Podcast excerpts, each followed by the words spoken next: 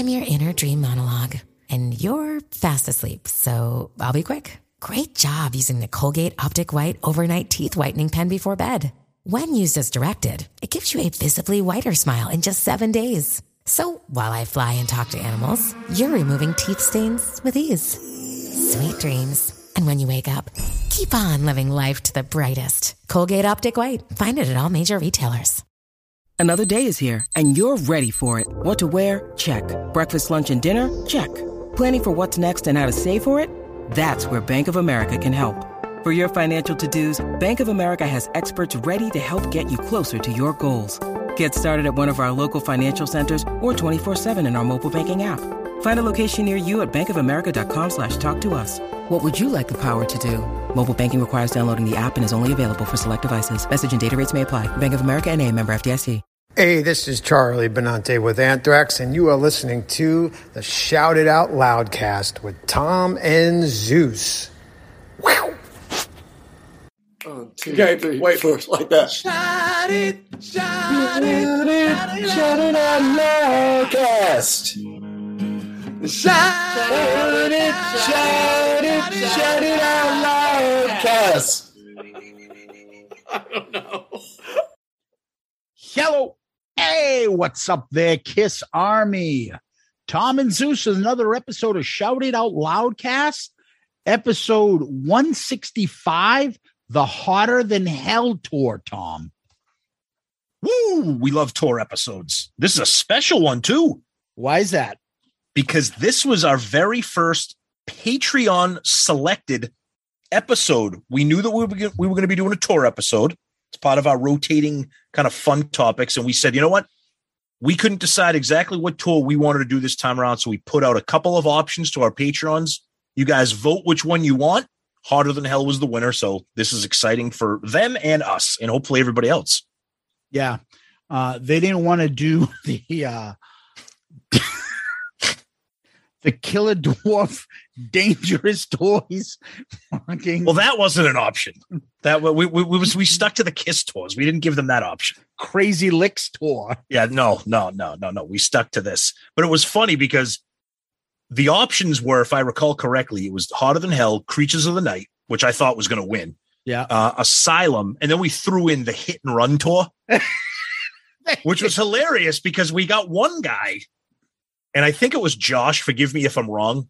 He's like, "Oh, Hit and Run tour, I was there," and then we had somebody else go, "What the fuck is the Hit and Run tour?" like he thought we made it up. Yeah, It's when they opened up for Def Leppard after High and Dry came out. Um, yeah. we'll end up doing that. Well, tour. yeah, we're laughing now. We'll end up doing it in about six years. But Yeah. We'll get to the hit and run tour at some point. yep, But we're at the Hotter and Hell tour. Real excited to get to this. Yep. But as we always do, Tom, we go back before we go forward. And last week we had uh actor, comedian, friggin' musician, all the above, Hal Sparks on our show. And uh not to be confused with PJ Sparxx as Ooh. one of our one of our uh loudcasters mentioned. Do you remember her? yeah. I, I'm embarrassed to to be. I'm familiar with the evolution of PJ Sparxx. Why? What happened? I just know her from those like 90s things. Yeah. Then she got fat. And when I mean fat, she she went into one of those when you're searching for categories of porn. fat. Oh man. So And the she- fact that I know that is just not a mm-hmm. proud moment. is that something like it's like a the podcaster transformation? Is that what that is? Yeah, it's Or- like it's like, oh, I knew him. He he looked kind of good. Now he's just fat. Or a hard rock singer. Um, yeah, she was in a, What, like a fat Vince Neil is out of breath? Twitter account? yeah, I like that one. No, she had some great scenes, especially with our, our shouting out loudcast future Hall of Fame celebrity wing, Peter North. You gotta get him on. Is he alive? He's alive. Imagine if we had him on. Need to get his his tag team and buddy there. Fucking what was his name with the with the socks the, the, the socks up to his knees? Ooh, Tom Byron? Yeah, that's Why do we know this? With that awful mullet. And every point he, I just couldn't watch and get into it because he's always got like those tube socks, those like Philadelphia 76ers socks that they would wear up to his Imagine- knees. Imagine being so lazy that you just like you're not even gonna take your socks off. You just like fuck it. this is what I'm doing. And he was always like the putz in all the porn.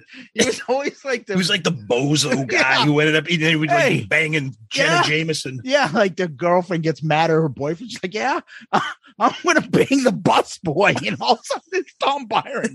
Tom Byron's the bus boy.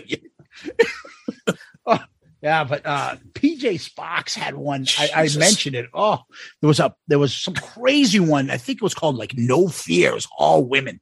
Oh my god, that woman like just took charge and Oh, bouncing people left and right. And well, now she's she's bouncing herself right now. Believe me.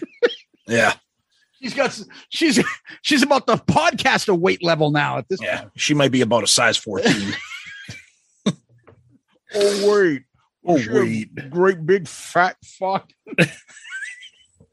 Here we go. Oh, Unbelievable. I don't even know what we're talking about anymore. Poor Hal Sparks. oh yeah. We had him on the show. Uh, And, he was uh, great. We, he was great. We loved Hal. He had a lot of uh, a lot of opinions that were very very polarizing, but that's what we like. We like strong polarizing opinions. But and one of them was we asked him the old age old question. You know, did Vinnie Vincent save Kiss? People like to talk about that, and he said right away, no. Eric Carr saved Yeah, Kiss. without hesitation. yeah, didn't even hesitate. like he knew like that question was coming or something. Exactly, which he did not. Yeah. Um, so we just said, okay, simple question. Who do you think, quote unquote, saved Kiss? Vinnie Vincent or Eric Carr? Eric Carr, 75% of the vote. Now, Woohoo! my my non-expert theory here is that people just like Eric more than Vinnie Vincent. But yeah, because some people I found more comments were for Vinny, yes, but the votes were the votes Eric- were for yeah yeah. Uh john schaefer says i know there's a lot of fan love for eric but vinny delivered on creatures of the night and lick it up. He co-wrote three songs played lead on six. 80% of the songs on lick it up are co-written by him. The dude is nuts but was a major impact in the band as they pivoted away from the elder. Yeah that's all true um our buddy jim riley this was great hal is way cool i would love to hang out with him lots of fun information uh then he goes on and says 2022 is the year of the best kissed podcast. Jim, we love you, buddy. You rock. Stuart Kiss. Do you like do you like Hal? Stuart H. I say this as a massive fan of Eric, but I have to vote for Vinny. The songwriting, not the personality or insane guitar playing, that he brought to the group cannot be underestimated, in my opinion. It's a shame that he's such a dick. uh oh. Uh-oh. Super fan Dave chimes in. Don't have to say anything. I'm guessing he somehow Paul gets brought up. He- um, he says Eric with his powerhouse double kick badass. Vinny, Vinny Vincent was around for a cup of coffee, do, doing what he does, alienate.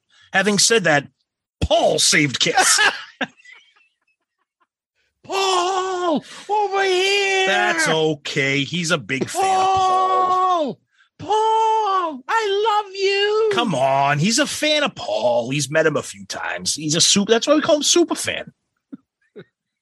Uh, let's see. Oh, Sean Metzger says it was Private Cusano for sure. Uh, Told you. Told you. oh yeah. Then Lee Bruton says the Fox with any doubt. Uh, let's see. This is I like this one. This Twitter handle Kiss fan. Okay. Okay.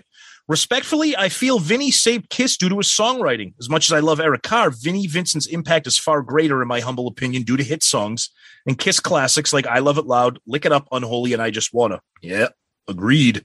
Agreed. Brian Scherer, Eric wins in the fandom department, but Vinny helped write some great songs when they desperately needed some great songs. That's perfectly said. I like that one. Uh, let's see. And then what do we got here? We have, oh, Flat Stanley. I don't know if that's related to Paul or not, if that's something else. I think Flat Stanley isn't like a fucking book or something. I don't know. Vinny couldn't even save the remainder of his soup without defiling everything. Ooh, okay. So he doesn't like Vinny. So those are some poll comments. Then we got a couple of uh we, we like to get into some episode specific comments. John Erickson says, I was pleasantly surprised at how much I enjoyed this interview. His Eric Carr saved kiss take and his very well thought out and scientific reasons for Paul's vocal issues had me on the edge of my seat. I re listened to certain parts. One of your best interviews. Wow. Thank you, John. That's awesome. Very cool. Um, our buddy Heavy Mayo, my kid loved him in Lab Rats. As See? did yours. Yeah. Yep. Um, Marie C. Um, I like I, I like Marie. She she's been kind of getting a little bit more uh, interactive with us. Uh, she gave a thumbs up to the listeners' comments in the beginning. Um, I can't say I agree with everything Hal said. Uh, and then she said, "In hearing Joe Walsh come up, my worlds colliding." Oh, What are you talking about? I, I enjoy talking with Hal Sparks and my new best friend, Ace Frehley. And speaking of PJ Sparxx, Dizzy Dean's picket fence teeth chimed in and says, "I'm a big fan of his sister, PJ Sparxx." That's what related. started it. Yeah, they're not related. They are not related. Um, and that's it for that's some, for some Twitter fun. What do you got on the Book of Face? PJ Sparxx. Unbelievable. We're encouraging porn on this show. It's terrible. The Fox from Kisteria, our buddy Scott Donaldson. All right. That was cool, guys. I've never heard of Hal, but I love hearing just a general Kiss conversation. He had some real interesting takes on Kiss, which I enjoyed. His reason for Paul losing his vocal range was interesting as hell. And I curious if that is a possible reason. Thanks again for a cool episode. Peace out, Girl Scout. Um, John Clark the fourth. Great episode. He crushed the stand-up comedy on the Mork. Nerd Halen was phenomenal. Mm, nice. Sneed Rock. I agree with some others. This was an awesome episode. Hal had me listening very closely with his theories on Paul's voice. Eric saved Kiss, by the way. Uh, Oh, great okay. job, guys. Nice. Brad Brode. This guy's theory on why Paul lost his voice is way off. Oh, I remember this comment. Yep. First off, for the hits revenge reunion cycle farewell tour and all, all the way to 2010, they played in E flat tuning. It wasn't until 2010 did they start tuning down to D standard because Paul was struggling with his voice. They play in D standard to this day, even though Paul is lip singing on the end of the road tour. I have no idea what he, this guy is talking about. When he's talking about the tuning, he's pretty much talking about what what what Hal was saying. No, about- meaning like if he's correct and what Tuning they did that- and what right, tour and when they did it. I, I Well, don't. with all due respect, with all due respect, thank you for listening. But when you end your comment with, "By the way, Paul's lip syncing," you know, I mean, it's all good. It's all it good. is. I know. I know. Thank you, Brad. Rick Absolutely. Rera. Hal is a hoot. This should be a good one. Uh, Dave Mitchell. He has respect for how Paul uses his voice in concert. I'm sorry, but what the fuck? The man is lip syncing. Oh, How are people still Jesus. making excuse for the deception? We read it all here at Shout It Out Loudcast. We're not We do. fucking Just It's true. all the sugarcoated ones. So Yep. over on Loudcasters, the group. Um. Oh no. Uh Do it. uh, no, I'll wait. Uh, Okay. Raymond Gallas, great show. Love Hal Sparks. Love the stories. Jason Warden, another great show. Thanks for letting him continue and not being the album police. We all know what songs go on what album. It doesn't take away from the great interview. When hosts do that, it often makes it about them, not the guests. Well said. Another- Another home run. And that's Thank why you. we love Jason. Yep. Our buddy, Jack Pinocchio. C'è la luna in mezzo mare, mamma mia, mamma dare. Figlia mia, cosa dare, mamma mia, pensaccia. Se te veglia lo pesce aiole, isso va, isso lena, se lo pesce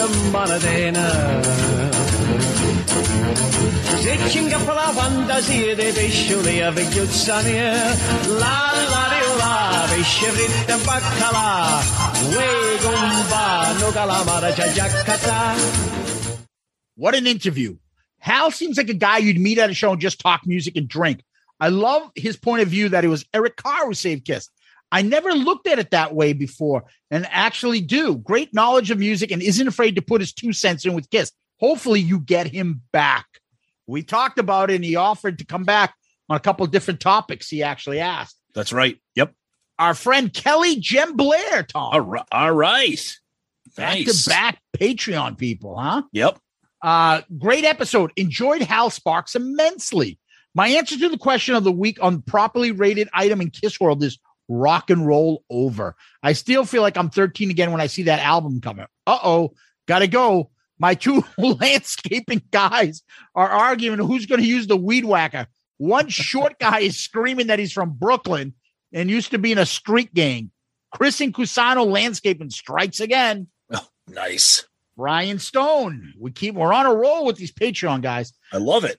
Uh great guy, loved it. Needs to know his Kiss albums better though. Oh, well, yeah. it Uh happens. Justin Steele. Another one. We're friggin' in a roll here. I know. Who is your daddy and what does he do? Oh, that's fantastic. Our Patreon listeners and fans and subscribers know our sense of fucking humor. Love it. Oh, Love it. No, here we go. Oh, no. What is it? Matt Wallace. Oh, boy. Brace have- yourself. Yeah, I have to be complete honest. I enjoyed the episode, but did not agree with a lot of Hal's takes on many Kiss topics. But that's okay. Holy Jesus, Mother of God! I cannot believe I just pulled off the Uno reverse card. What's the Uno reverse card? You ask. That's my favorite part when he's like, What's that, you ask? That is when you have consumed way too much matzo ball soup and run run to the porcelain mud bowl Oh, and start to unload your bowels. Things feel strange below, so you look and you notice that you are pissing go ahead. pissing pissing broth out of your asshole. and you are shitting matzo spaghetti out of the head of your fucking stick. Oh, Jesus Christ. Nothing more shocking and mythical than the Uno reverse card. I got to call my mom and tell her about this shit. She's going to be so excited. what the fuck? Tell you, the fact that he comes up with those things, I love it. I love it. Oh, and he also added, can't wait to find the ultra rare copy of Hotter Than Hell that features I Want You. Oh, of course. He's got to get his little jack jabs in there at Hal.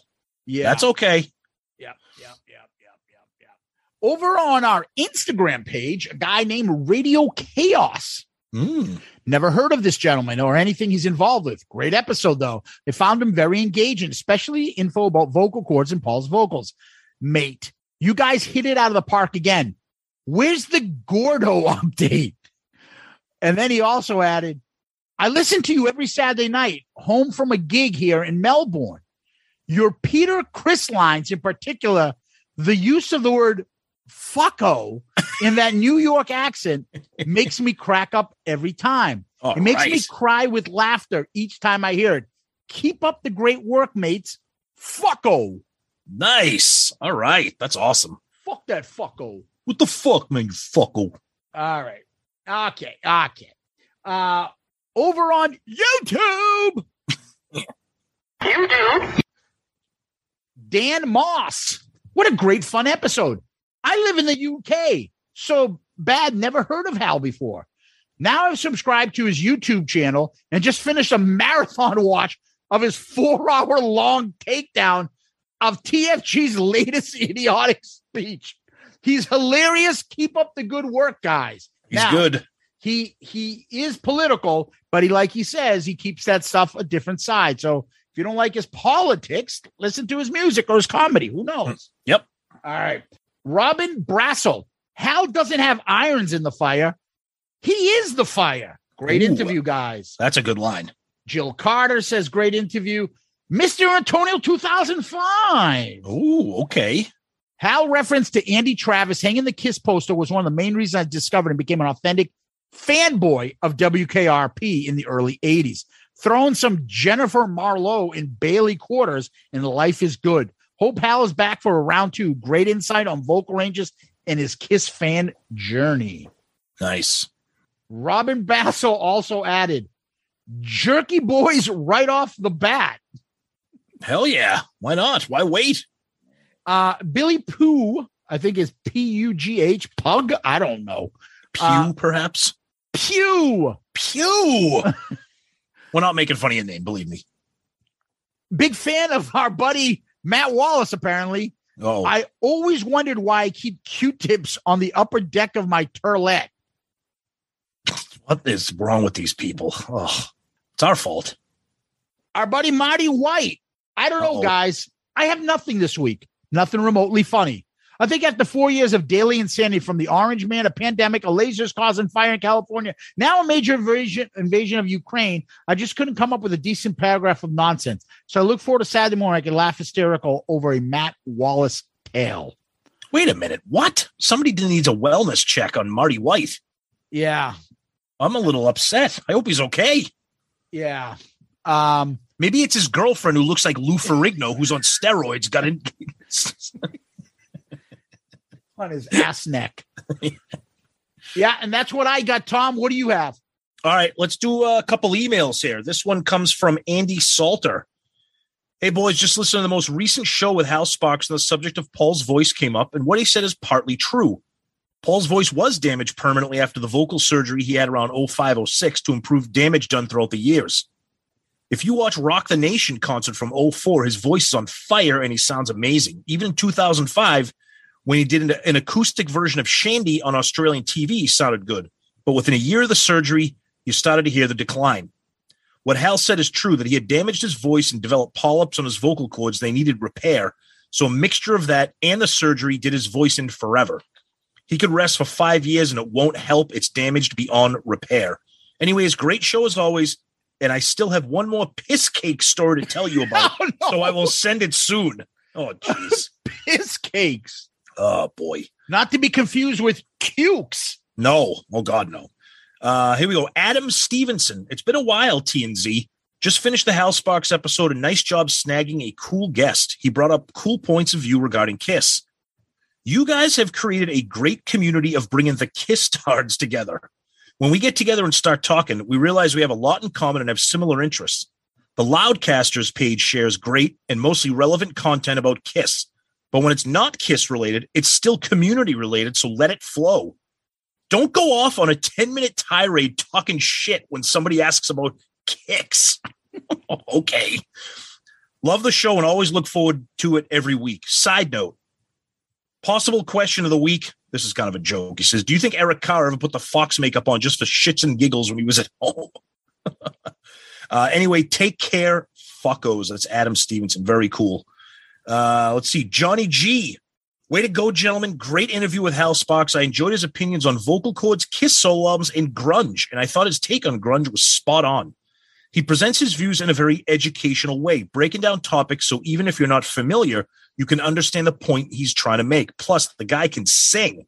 He needs to split time between Nerd Halen and Skid Row.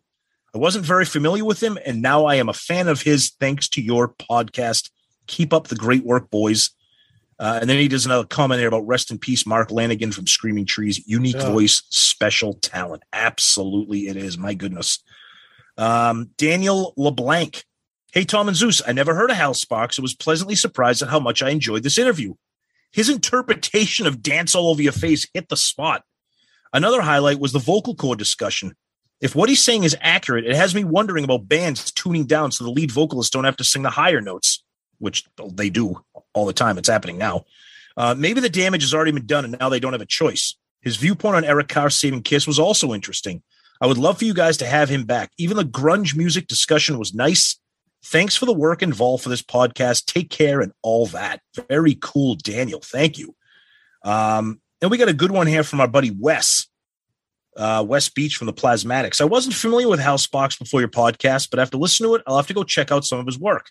This was one of your best and most interesting and informative podcasts yet. As you continue, just hit it out of the park yet again, making 2022 the best yet for your shows. Hal's insight into Paul's vocals was fascinating, and I really enjoyed hearing how the voice works and how to properly use one's voice. I never even knew any of that before and wish I had known some of that when I was the lead singer in my pre plasmatics band, The Accidents. Now I know why I couldn't talk the day after a gig. But I do have to disagree with his view that it was Eric's drumming that saved Kiss. Yes, his drumming brought the band into a more contemporary and heavier sound, but it was Vinny's songs that brought the fans back and his guitar work that helped cement it. Maybe as a guitarist, I'm just a bit biased, but if it was Eric, then why wasn't the Killers album bigger? An interesting theory, but I don't buy it. Oh, and then he had then he then he gets then he then he starts making jokes about us making fun of Ace with his New York accent. Go he ahead. goes, "Don't get don't get me started on your Boston accent." He says, and Doro has a great sexy accent and is a sweetheart. Hey, we don't deny that. Uh, Yeah, then he he does- says, he's not a fond of he's not a fan of us doing a New York ace accent, is "That's he? okay. That's all right." I love you, Wes, but I don't really give a fuck if you don't fucking like the way I do my accent. This is our show, and our show has stupid kiss fucking comedy in it. And if I fucking walk around like a fucking pigeon toed fuck, that's my prerogative. But then he had a great line here, and I was read it quickly.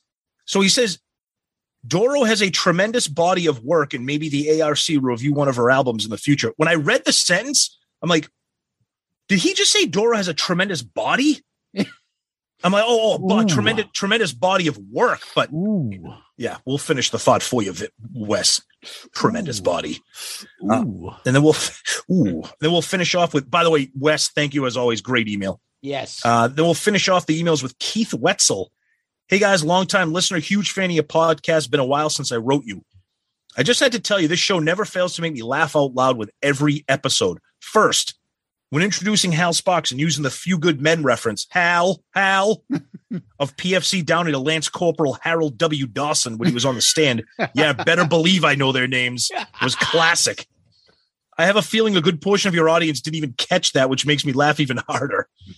Uh, that's when I thought I'd heard it all. A listener hoped that Paul's bike broke down and he visited the bike shop where Arnold and Dudley from different strokes ended up. Your listeners truly are the best and witty as hell. And for me, I'm grateful that I have the same sixth sense of humor. It's what I love about your podcast. You guys don't take yourselves or Kiss too seriously. Keep up the great work. Can't wait to see what you guys come up with next. P.S. This season is really turning out some of your best material. Who'd have thought that there were so many creative topics to talk about? The hottest band in the world. Sincerely yours, Keith Wetzel. Awesome, Keith. We love you, buddy. Great email. Thank you. Uh, Yeah. and, that, and that's what we got for emails. one little private funny little thing though. When we were laughing about reading that email to each other and me and you and murph are on a text exchange. Oh God, yeah. and i and i joked uh about fucking like dudley's father. And i said Oh, oh, yeah he used to be he used to coach bc Yeah. and then i fucking googled it because i wanted to get an image of the father. Yeah. and somebody i think it was in barstool sports or somebody wrote like they fired dudley Dudley's father. That was the, that was the caption. He does. It was fucking Skinner, wasn't it from BC? Al Skinner. Yeah. Yeah. He looks like Dudley's dad. Oh my God. And the fact that it even said that they fired Dudley's dad. oh anyway, my God yeah, almighty. yeah, yeah. Comments are fucking off the off the chain this week. Uh, but in addition to that, we had a comment uh, that it's going to win comment of the week, and it's from a guy that we've interacted with for a while online. Doesn't really write into the show, but he interacts with us on Twitter all the time. He sent us something, which, sorry, Wes, but this listen to this. Hello. Hey, what's up there, Kiss Army? Give me two fountain colas. I'll take the pizza combo. Five bucks, not bad.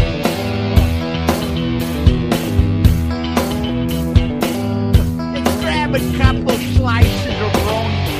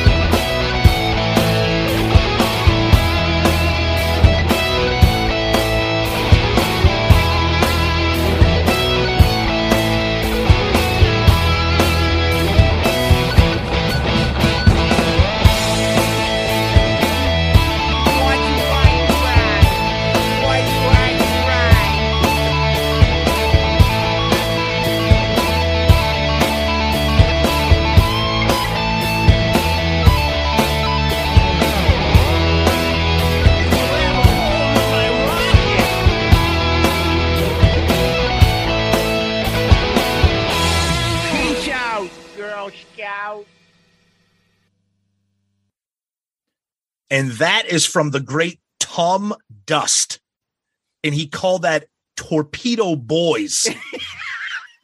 and that was his way of kind of just giving a little shout out to the show. And uh, Tom, we love you, buddy. We know you're a massive Kiss fan. Uh, we're a fan of what you do because we see your videos that you put up on Twitter when you're doing, you know, Kiss riff of the day, and uh, sometimes you get your dog that shows up, aka the dog of thunder.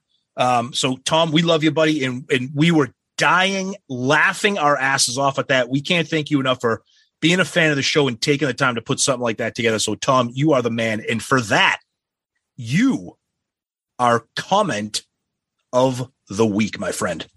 Good answer. Good answer. I like the way you think. I'm going to be watching you.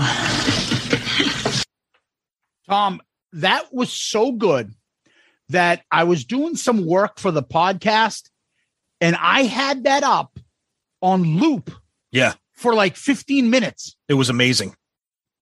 It is so good that you've made me change my mind about About Torpedo Girl.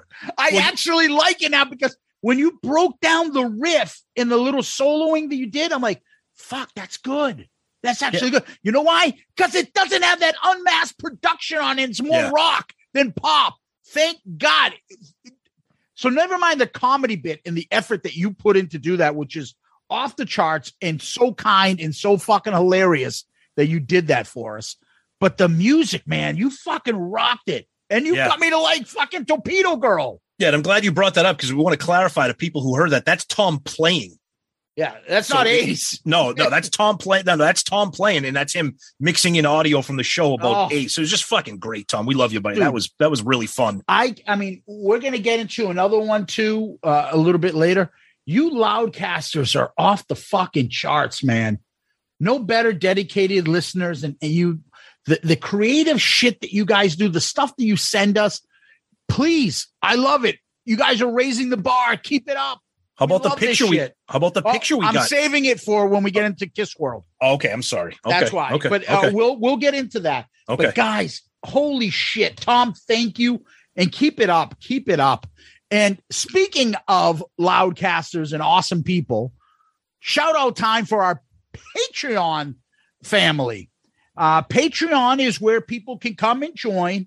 It's an app and people contribute and they help the show. And there's different levels. You can pick any tier that works for you. Each tier has different kind of things that get involved with that we do as well. But it's a family now. And our Patreon people are so fucking helpful and so kind to us that we can't help but fucking shouting from the rooftops how awesome they are. Um, Patreon has been extremely helpful for us in many, many aspects. And if you want to help and help out the show and be part of the fun and check out the perks that you get when you become a Patreon member, please go to our Patreon page and you can find it in the episode notes or the Patreon app or the website patreon.com p-a-t-r-e-o-n you look for creators technically that's what they call everybody that's on there. Just type in shout it out loudcast you would find us. And then take a look and see if that's something that interests you. I i mean you guys that have been part of the patreon family have been extremely helpful and we have a lot of fun with our group. And in addition to that because it's coming up to march madness time you guys have been very involved. Last month you guys got involved or a month and a half ago you guys got involved and picked our arc pick of the album that we chose uh this week you picked which concert we're doing which tour we're doing uh you guys are extremely involved in our march madness and those that are in patreon know what we're talking about um and we'll keep you guys involved anybody that's interested wants to be part of the fun look it up find us and uh, you'll also be able to find it one other place, but we're going to save that for in a little bit. We'll get into it. Um, but we love our Patreon members, and we can't thank you guys enough. Yeah, you guys are the best. It's amazing what you guys do for us um, every month. Being part of the family, it keeps growing. Uh, and we're encouraging more people to be become part of the family because we got a lot of fun stuff coming up here. Um, as we said, the ARC episode rotation, you guys are involved in that when it comes around. Um, picking episode topics now. This is the first time we got you guys involved with that. And of course, you guys are behind the March Madness tournament, which is going to be announced soon. And uh, you guys are helping pick the songs, and uh, we're going to be making the brackets soon. And having you guys be part of that and pretty much make that tournament for us is just so awesome. We know you guys are excited to be a part of that, uh, and we're just pumped up to share that with everybody. Uh, but you guys are the best, and we can't thank you enough. And believe me, there's there's more to come uh, with Patreon. So, Tom, what's going on in Kiss World? All right, before we get into Kiss World, I just wanted to kind of just quick thing. So, right now, there really is not a lot going on in Kiss World per se. There's a couple things going on when you check out social media. But this is one of the things that I love about our show here is that we don't need Kiss to be doing something in order to keep our show alive and kicking and interesting. Okay. Because the band itself, in the f- almost 50 year history of the band, provides all these kinds of creative ways to talk about Kiss and get you guys Uh, involved. you, you said something there. It's called creative. Yeah, that's us. Exactly. Because we have rotating re- thing. We have our album reviews. We have our TV clip reviews. We have like now our tour reviews, rotating things that if things are kind of quiet in Kiss World, we can dig into the history of the band and start talking about it with you in a fun way. And that's one of the things that me, I mean, yeah, I love the show. It's our show.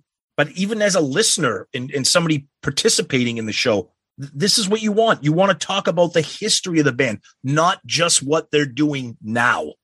So I just kind of wanted to get that out there. And We're and not let you- we're not MTV News. no, we're not. And and, and Kiss, Kiss is in Nebraska this week, and uh, No. Great point too because that's another thing i like to talk say about this show is that we're not when, when we're doing the show i don't feel like that we're talking to our listeners. I feel like we're talking with them like via satellite or however you want to say it. So you're right. It's not mtv news. It's not like you know talk radio.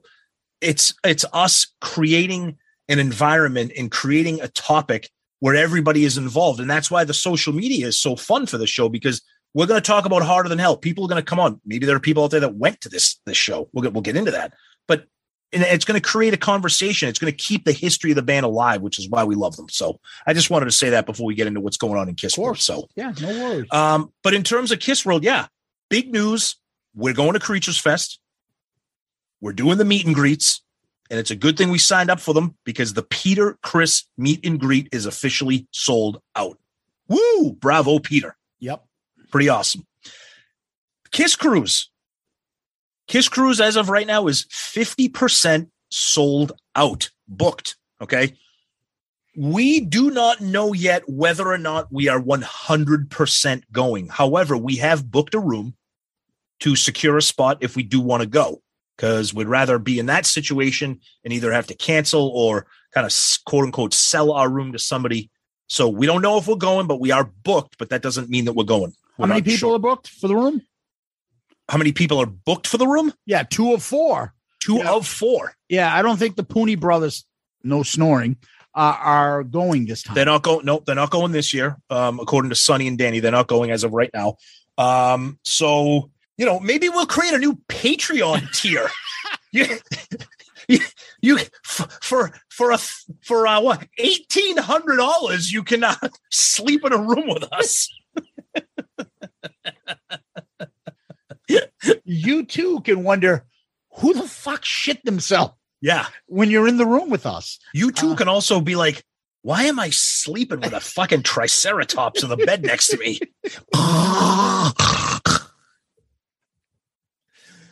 so yeah, we can, yeah, you too can be asked, dude. Let's just get some more ice cream. Didn't you just fucking eat? You could do that too. But but in all seriousness, look, this is the thing. It's selling out because it's it's the last time the, the band as a band is going to perform, so everybody's excited. Wink, wink. Yep. Um, but a lot of people out there, and you know, we're not gonna not gonna mention names, but we we we've talked to some people who they literally they book a room just to get on the boat and they they sleep in their bed and they shower and that's it. They're never in their room. So hey, we got a room for four people with only two of us in it. I'll Yeah. just leave it at that. We'll see. We'll see what we do with that. We'll see what happens. Uh, yeah, in the world of uh, vinyl and Bruce Kulick and his previous band Union, uh, I know a lot of people were excited that Deko Entertainment was releasing limited edition vinyls of the debut album of Union and the second album, Blue Room. Um, really, really cool reissues here. Colored vinyl, of course. Us vinyl geeks love that stuff. Um, I ordered the debut album on like silver platinum vinyl. Very cool. Uh, but it's sold out. They sold out. So bravo to Bruce and the guys in Union. Very cool. Um, and then he also says, stay tuned to see what's next. So maybe he'll go back into some of his catalog and release some of his other stuff. I know Zeus, you posted something about you getting the CD for BK3. I have that vinyl. The album is Fucking- fucking amazing. you can't find fucking CDs anymore. It's ridiculous. It's hard. Everybody has them selling them for like triple the price. It's Yep. ridiculous. Yep. Yep. But uh, yeah, that's uh, that's that that's about it. There's not too much going on. But what do you got? You had a couple things you want to talk about.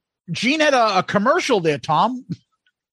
Oh my lord almighty. What the fuck are you doing, Gene?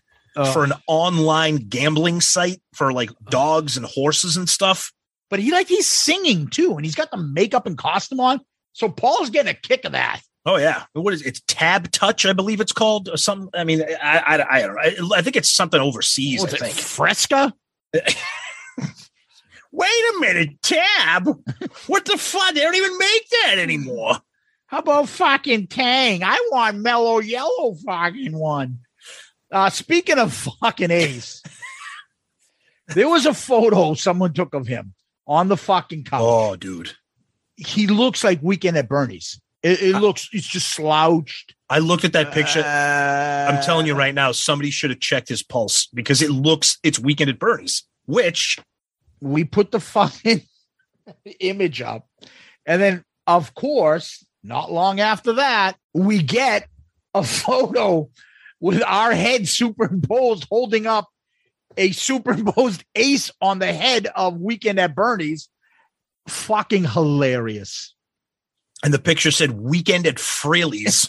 and it had me and Zeus's faces on it as the guys and Ace's face. And that was that, and that was sent to us by Joe Popolato on Facebook, who we met on the cruise. Yeah, he was at on the cruise. Yep. Yep, yep. We love Joe. Big fan, big fan of uh, the show. Big fan of Kiss, obviously. So, Joe, thank you. That's the stuff we're talking about. If Oh. you guys have that kind of creative streak going, send that shit, man. We love that. That is just hilarious, and, and that's the kind of fun that we love to have. So, Joe, thank you for that. That was really fun. Absolutely.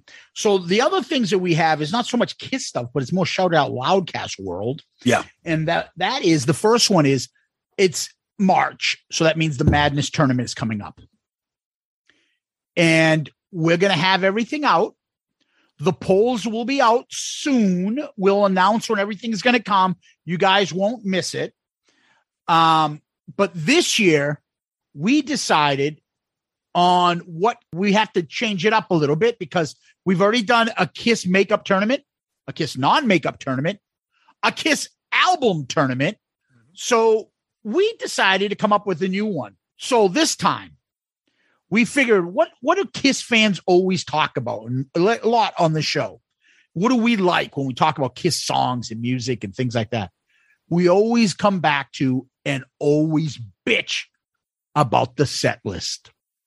So Kiss has been on that end of the road set list or for the last, I don't know, three, maybe eight years.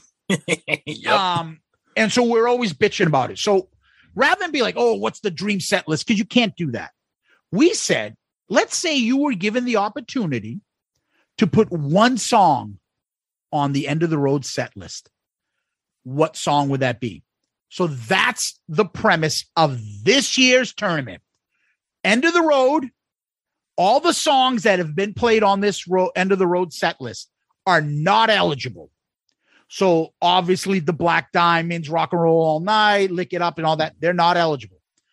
In addition, the songs that have been played on end of the road set list, even for a little bit and gone, like Parasite, Tears Are Falling, Crazy Nights, gone. We've heard them. They've been out there.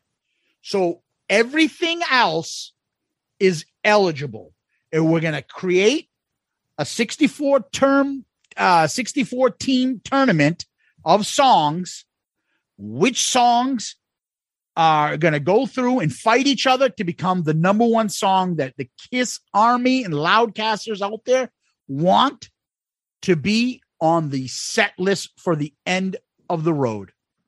And our ultimate goal in Kiss Heaven, Dreamland, would be for Paul and Gene to see this and fucking add the one song. But if that happens, somebody be like, you know, all these Kiss fans are doing this.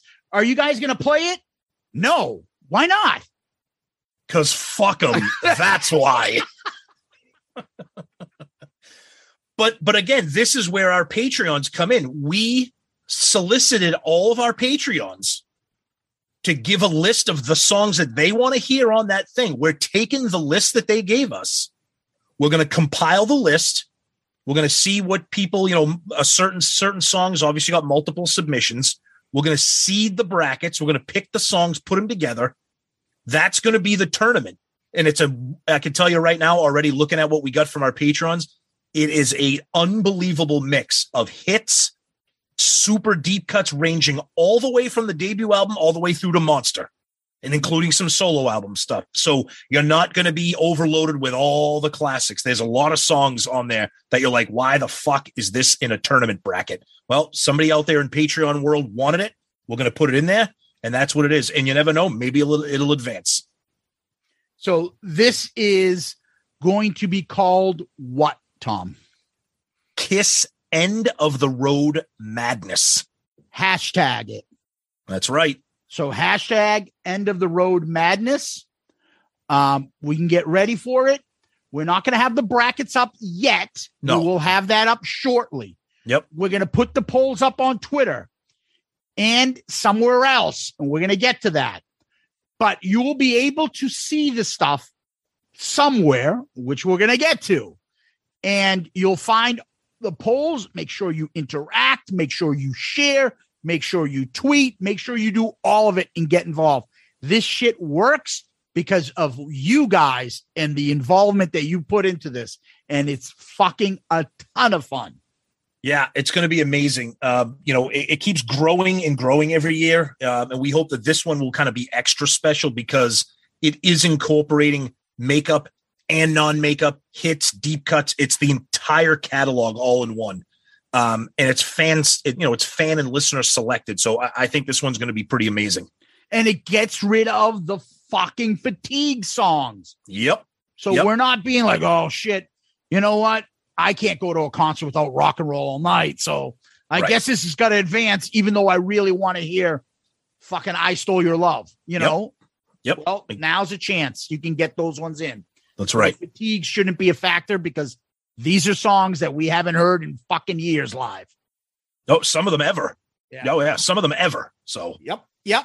So now we're to the big surprise. So for a year and a half now, Tom and I and a incredible, incredible, generous friend of the show who will remain nameless because that's the way he wants to be.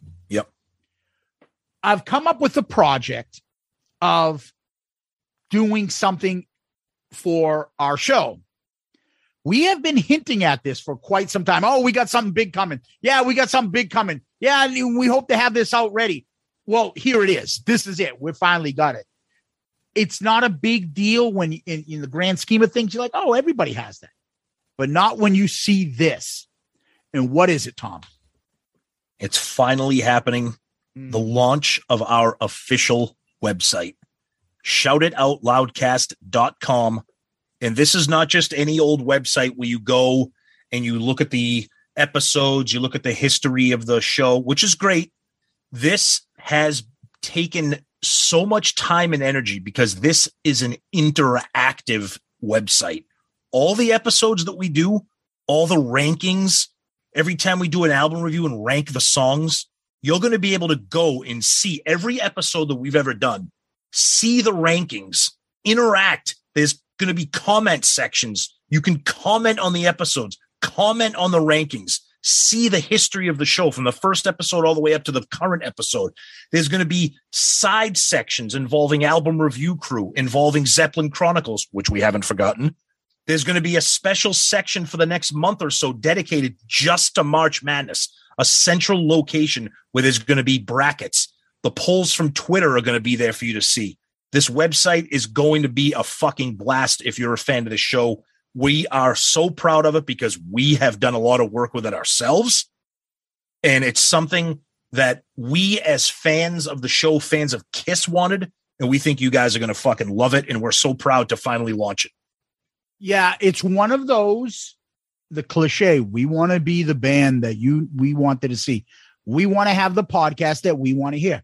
Well, we wanted to have a website that we want to use. Yep. Now, I, I, I we don't want to oversell it, and then you guys were like, "Oh, this is it." Ex- well, yeah, it's a we don't have the budget of the Coca-Cola company here, you know. So oh, this is for what we wanted to get done phenomenal. It's interactive. It's got all our OCDs in here. You want to see where we rank the live albums? There it is. And guess what? You can comment on those. Yep. You want to see the top 50 ranked songs on the album review crew? Boom, go look at it. You want to see the top 20 worst? And what do we have? And boom, there it is. Tom's, Zeus, Sonny combined, meaning like the average, right? Yep. Like what do, what is the best song ranked? What how did we rank all the albums? Who the fuck has Bad English ranked higher than a fucking Metallica album? You'll see it. It's all there. You want to see our tour rankings like this? We're doing Hotter Than Hell. You know that we rank our tours, we rank the set list, the costumes. Boom. Click on the link that says tour cost the tour set list rank. Boom, there it is. Yeah, it'll be ready because you guys won't know the website's out and we'll work on it right after we record this. but I want to make a point though. When we do this in the future, we can't put the fucking rankings out before the episode comes out. Oh, so I don't want somebody to listen to the episode and be like, oh, where the fuck is this ranking? I don't see yeah, it. Zeus and I will laugh and I'm like, you understand now that we we we we announced the episode. Like, so say say like in a month we review Dynasty, you know, and we always rank the songs and rank the album cover, everything. Hey, I'm on your website. It's a Saturday at 8 a.m. you don't have the fucking dynasty rankings here. What the fuck is going like that? You know, we have to happen. rearrange the rankings for like 180 songs. Where the fuck I don't see this Save website sucks. It's not accurate. Save your love is not ranked. I need to know. like that shit will get done. Probably give us a day or two after the episode is released to update the rankings and stuff. Yep. But we got that. We got an about section full of fucking crazy, stupid photos. We've Friends. got friend section where all the guests, special guests, have a fucking. Uh, there's a block for them. You can read about them. You can go to their websites and links. We have podcast friends, all yep. our asshole podcast friends. If you want to listen to them, yep. Boom, Click on them. Can, exactly. Yep. There's everything in there. We have our J- wait. We have the Jay's bootleg spotlight for Zeppelin. You want to find some of those Zeppelin spotlights? We have the fucking "You Make Me Rock Hard" segment.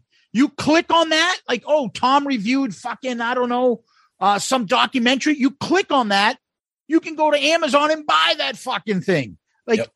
we've tried to go above and beyond.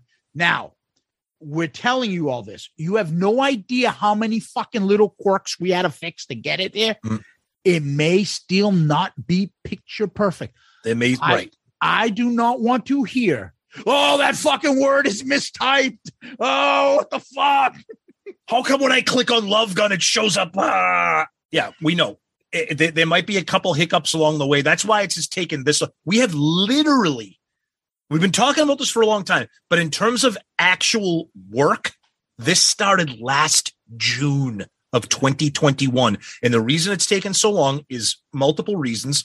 There's been technical difficulties along the way, and Zeus and I are very hard to please. We want it exactly the way we want it. And we got to get thank God the Yeah. people that we're working with have the patience of a saint Oh. and are fucking amazing at their job. We It's tip hat unbelievable. to a girl named Courtney. She's been fucking amazing. A saint. She Yes. may she may be the patron saint of It Out Loudcast. God love her. Yeah, she's had to deal with the stupidest kiss hard moments. Oh, wait, wait, wait a minute there. That see right there, that that that's not correct. That needs I think the be, biggest mistake in her life she ever made was giving us her cell phone number.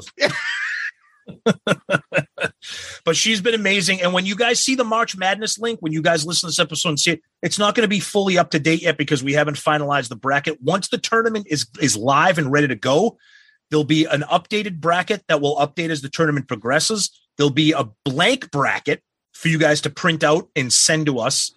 The polls from Twitter will be embedded onto the website for you to see. So it'll be a one stop shop for that. You can see the polls as they go, and you can see the history of the polls and see, like, Jesus Christ, how the fuck did Thief in the Night beat out She's So European? you know, you know so Yeah. it's going to be great. That- we're we're that- excited. That reminds me of like shit like that. No, no, no. You see there, Courtney? Burn Bitch Burn needs Yeah. to be ahead of this. No, What? These are My song fav- titles. I think my favorite conversation was when she's like, "Do you have a list that says you make me rock hard?" what I, what does that mean? yeah, that's that's that's not Great stuff. Great stuff. But again, as much as Courtney is doing such a great job for us, the person that really needs to be thanked, he knows who he is, He knows who he is, and we love him. is beyond generous. Yep. Is beyond our Patreon saint. Yep. Is uh, you know, without none of this would have been possible without him. And that's Um, that. And that's not. Uh, that's not hyperbole. that Oops, sorry. No, big. Sorry. no. Big word. Big. Big. Big word alert. Sorry. Yeah. Exaggeration. It's not an exaggeration. He is the best. We can't thank him enough. And uh he knows who he is. And if he's listening right now, which we sure he is, Yep. uh, you are the man. You are the man. And uh, you know what? We'll do our best to uh make you proud. So thank you. Yep. Yep. Anyway, Tom, we actually have an episode to do. We do. Okay. Yep. Yep. And but before we do that, I got to call up tech support uh, and find out why uh, Radar for Love is not higher in the rankings on the uh, Kiss song list. Hello, Pantheon podcast listeners. Christian Swain here to tell you more about my experience with Raycon earbuds. Our family now has three pairs of Raycon earbuds around the house, and my wife just grabbed a pair of the Headphone Pros to replace some headphones from a company that was double the price. And yes, she loves them. Now, if you haven't pulled the trigger on a pair of Raycons, or even if you have, but you're in the market for another pair because they're just that good, well, now is the time to check them out because they just launched their upgraded model of the best selling everyday earbuds. With Raycon's upgraded everyday earbuds, now you also get active noise cancellation, ergonomic design, and multi point connectivity that lets you pair with two devices at once. New quick charge function, three customizable sound styles, plus awareness mode. Available in a variety of vibrant new colors to complement any and all skin tones. I even have a pair of earbuds in a cool green color. I have tried just about every earbud known to humankind, and these Raycons are fantastic. Seriously, if you've been wanting to check out Raycons, there truly is no better time. You're going to ask yourself why you didn't check them out sooner, and Raycon offers a 30-day happiness guarantee. So, what are you waiting for? Go to buyraycon.com slash Pantheon today to get 20% off your Raycon order, plus free shipping. That's right, you'll get 20% off and free shipping at buyraycon.com slash Pantheon. Buyraycon.com slash Pantheon. This episode is brought to you by Shopify. Whether you're selling a little or a lot, Shopify helps you do your thing, however you cha-ching. From the launch your online shop stage, all the way to the we just hit a million orders stage. No matter what stage you're in, Shopify's there to help you grow. Sign up for a $1 per month trial period at shopify.com slash special offer, all lowercase. That's shopify.com slash special offer. Yeah, we're back, and I'm looking at that website, and uh, yeah, I'm a little frustrated that uh, when I click on this button, it doesn't take me to where I want it to go. Damn you! Well, Tom, we decided to do a Kiss tour, and thankfully, we have a good group of Patreon subscribers who picked a pretty cool tour to do, and that is the Hotter Than Hell tour. Now, it's interesting because we haven't done the Hotter Than Hell album review yet. Right. But that hasn't stopped us before to do a review of an album that of a tour for an album that we haven't reviewed.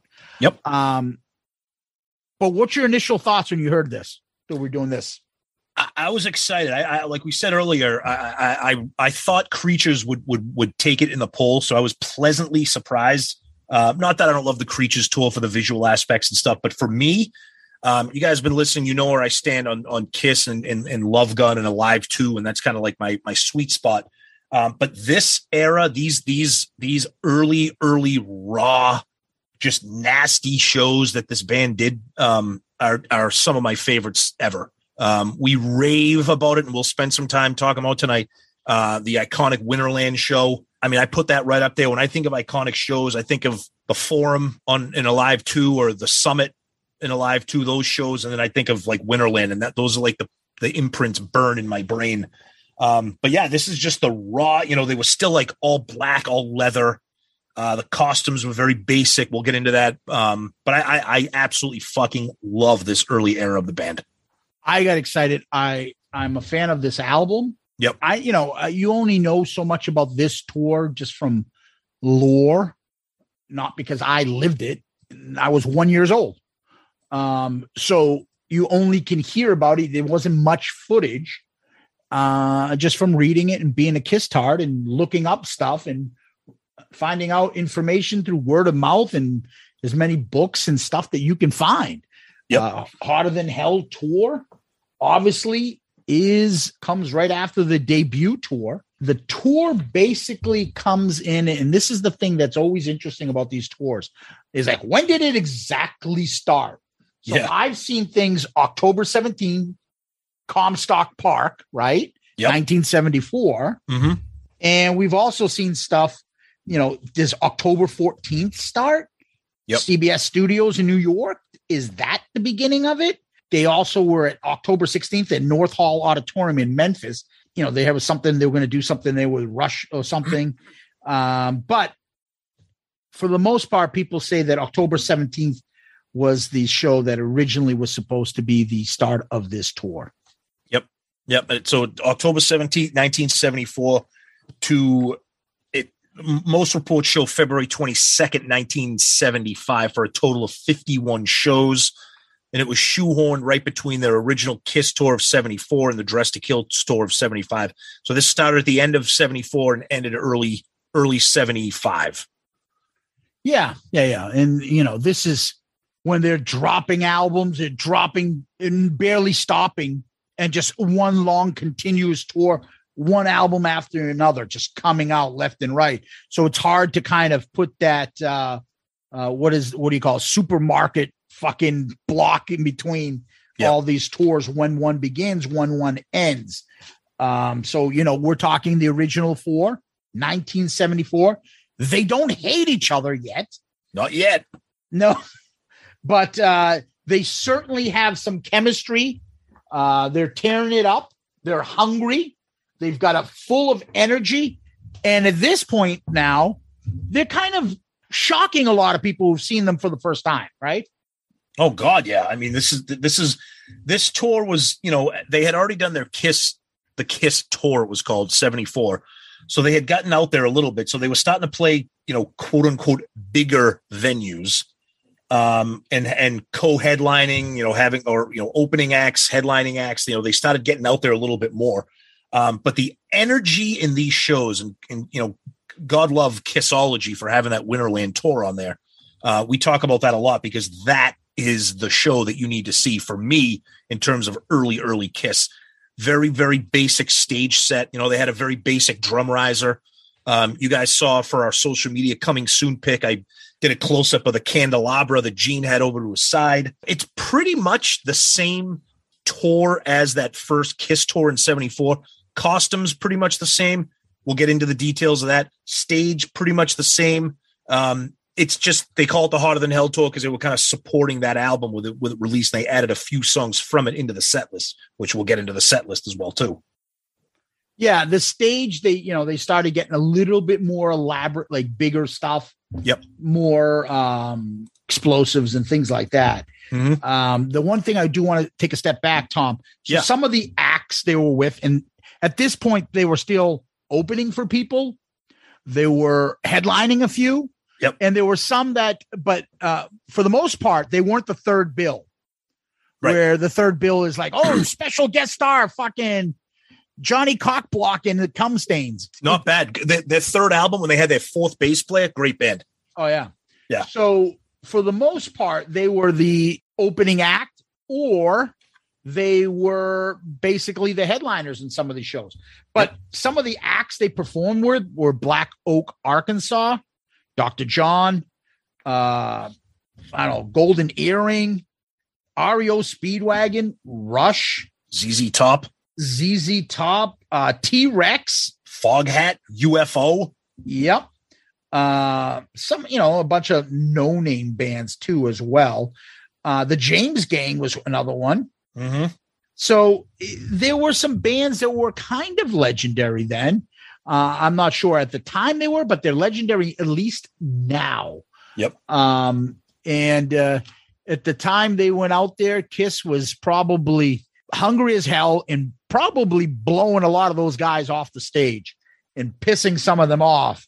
Uh, their energy, the pyro, their costumes, the makeup, the antics, the Gene stuff really probably made a lot of these acts and uh, their watch um, followers and stuff like just lose their mind. Like, what the fuck is this? Mm-hmm.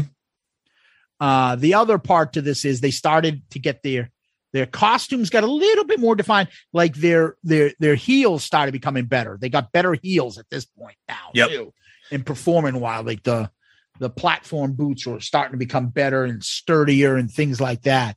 Yep. Um, you know, their makeup started getting more defined and permanent. Remember what Peter looked like on the original debut album? Thankfully, he looks a lot better by now. He started looking a little bit more uh kind of spacey. You know, he had like the lightning bolts up the side of his boots, and he kind of had like the a triangle thing. You know, Gene looking a lo- little bit more demony. You know, with the the pants and kind of the the the the, top where kind of had the bat wings in it Yeah. and everything.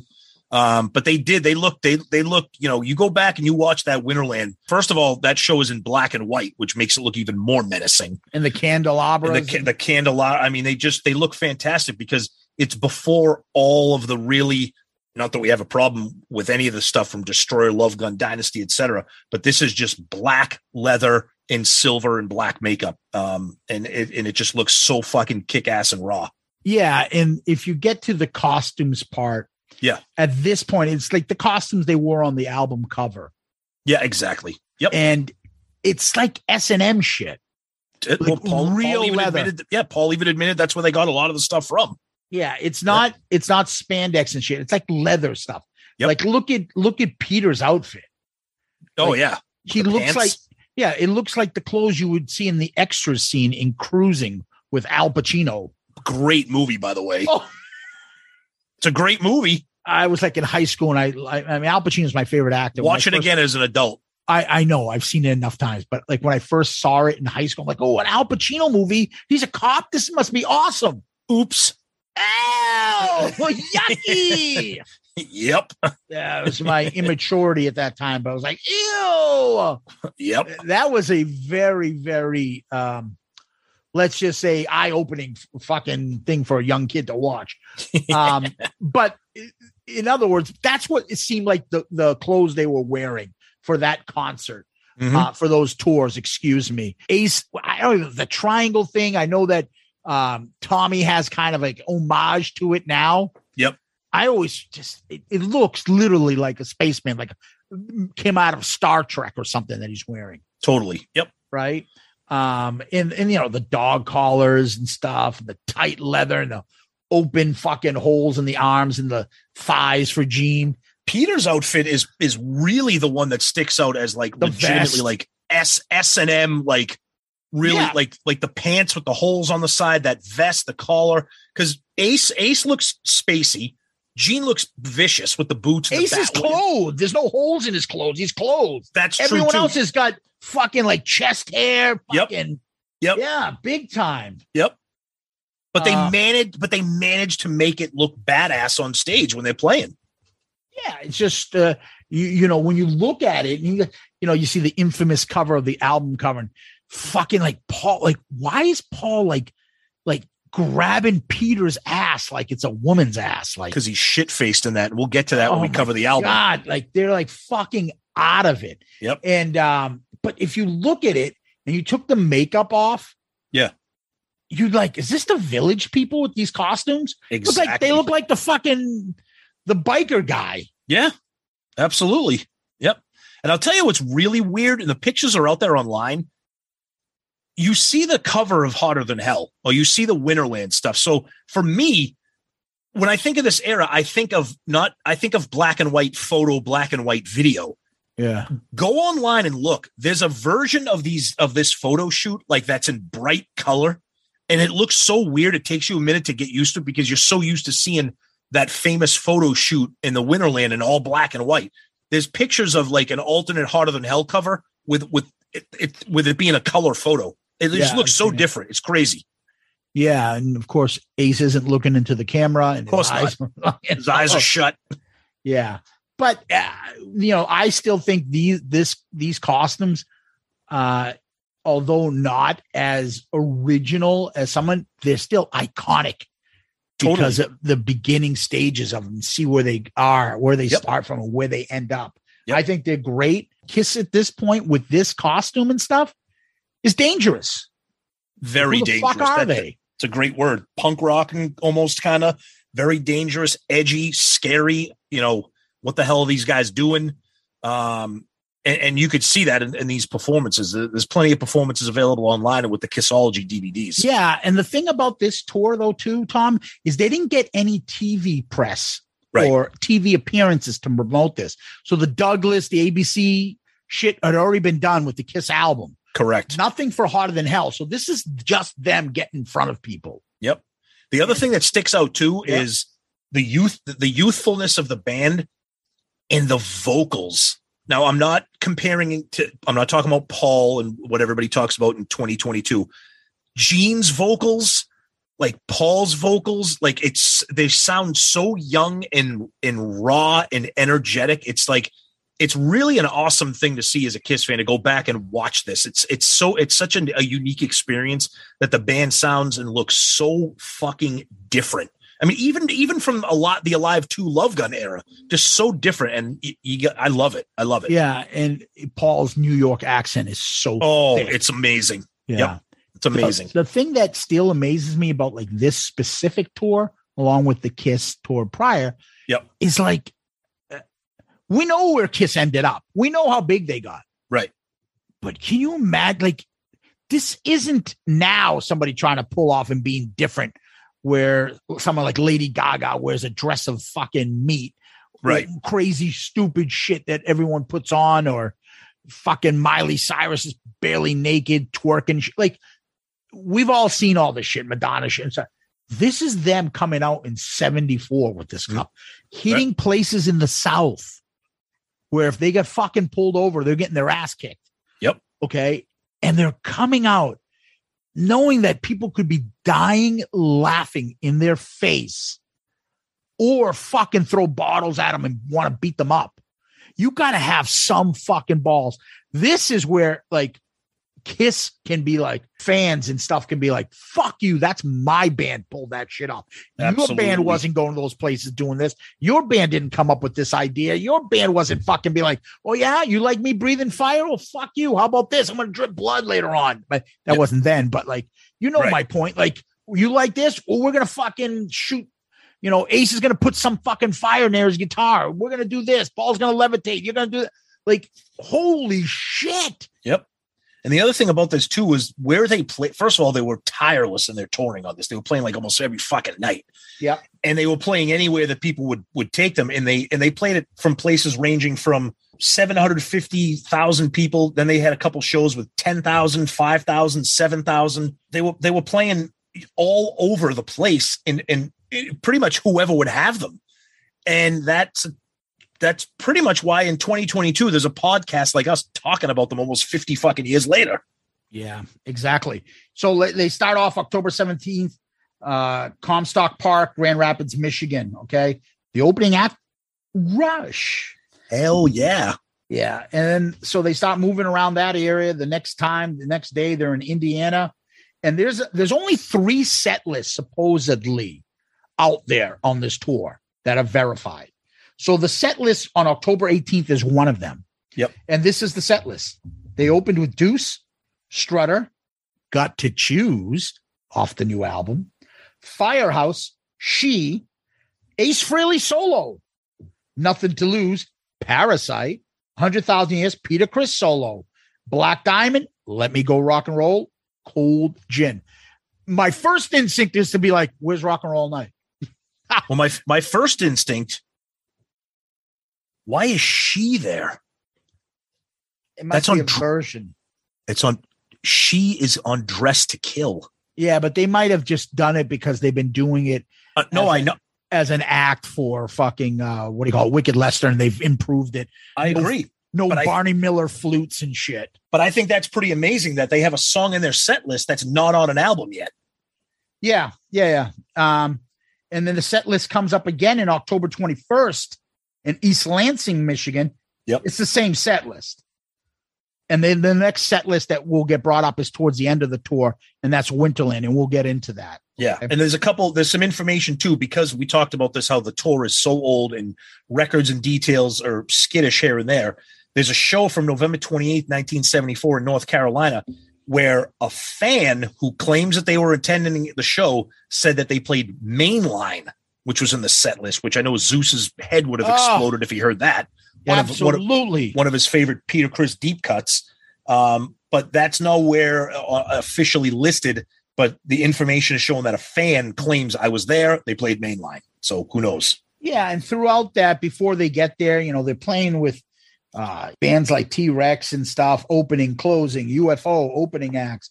Um, and, and then you, a lot of this stuff you'll find is a lot of these bands were like, oh, yeah, T Rex is supposed to open up, but they couldn't because everybody's like booking themselves everywhere. Yep. And so people like, oh, and then who's going to come in if he doesn't come in? And Kiss all of a sudden would become a, a headliner and vice versa. Yep. yep. So they start like moving around from Minnesota to Missouri to Illinois. Michigan is where they're starting to see attendance and fandom really starting to grow. So they had one early. They started in Grand Rapids. October 22nd, they were in East Lansing, you know, 750 people, but still packed. Uh, and then they end up in Saginaw, Michigan, like the song. Uh, November 10th, 1974, sold out. Yep. Um, and so then they move around North Dakota, New Jersey. And there's a couple cancellations along the way throughout November. I don't know why. They just continue and then they start moving towards the south. South Carolina, North Carolina, South Carolina, North Carolina, back again into December. Um, and one of these things was like, this is interesting. Uh, in some of these books we use, we use Curt Gooch's complete touring history. We use Julian Gill's Kiss on Tour. Uh, those are fantastic reads. You know, oh my God. other oh, unbelievable other, books. Other books like you know the actual books from the um, the members themselves. And they talk about the early days that we get our referencing point. Paul's, Peters, you know, what I fucking remember shit. exactly. You know, Gene's too busy talking about pussy to be talking about fucking music. Yep. Um, but along the way, one of these things in December 6th in Kentucky, Kiss's setup was pushed back because William F. Buckley Jr. had delivered a lecture in the auditorium earlier in the afternoon. Yeah, William F. Buckley. Yeah. So, um, but it also said in somebody's review of the, I guess, of the college there, that they listed watching you as part of the set. Interesting. Yep watching you finally starts coming out. That finally makes an appearance. Yep. Yeah. Again, we don't have the actual set list to confirm these things, but you know, and then you got the next day they're in Indiana. Uh, ZZ Top was the headliner. Um, and then this is one that they say specifically in December 8th in Indiana. Future Commander in Chief Kiss Army Bill Starkey attended the show. Yep. And it was his first time seeing it. Hence, the Kiss Army may have been born then. Mm-hmm. Okay.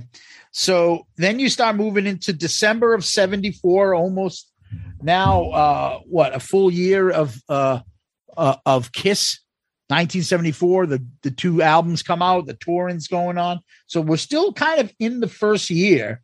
And the uh, venues, the venues are starting to get a little bit more sold out. They're starting to get a pretty good size, you know, a couple 4,000 seat venues, a couple 5,000 seat venues uh, here or there. Um, the, you know, the word is getting out. They're there. Now, they're kind of the opening, the opening band, the kind of going back and forth between opening and being the headliner, but mostly, mostly opening.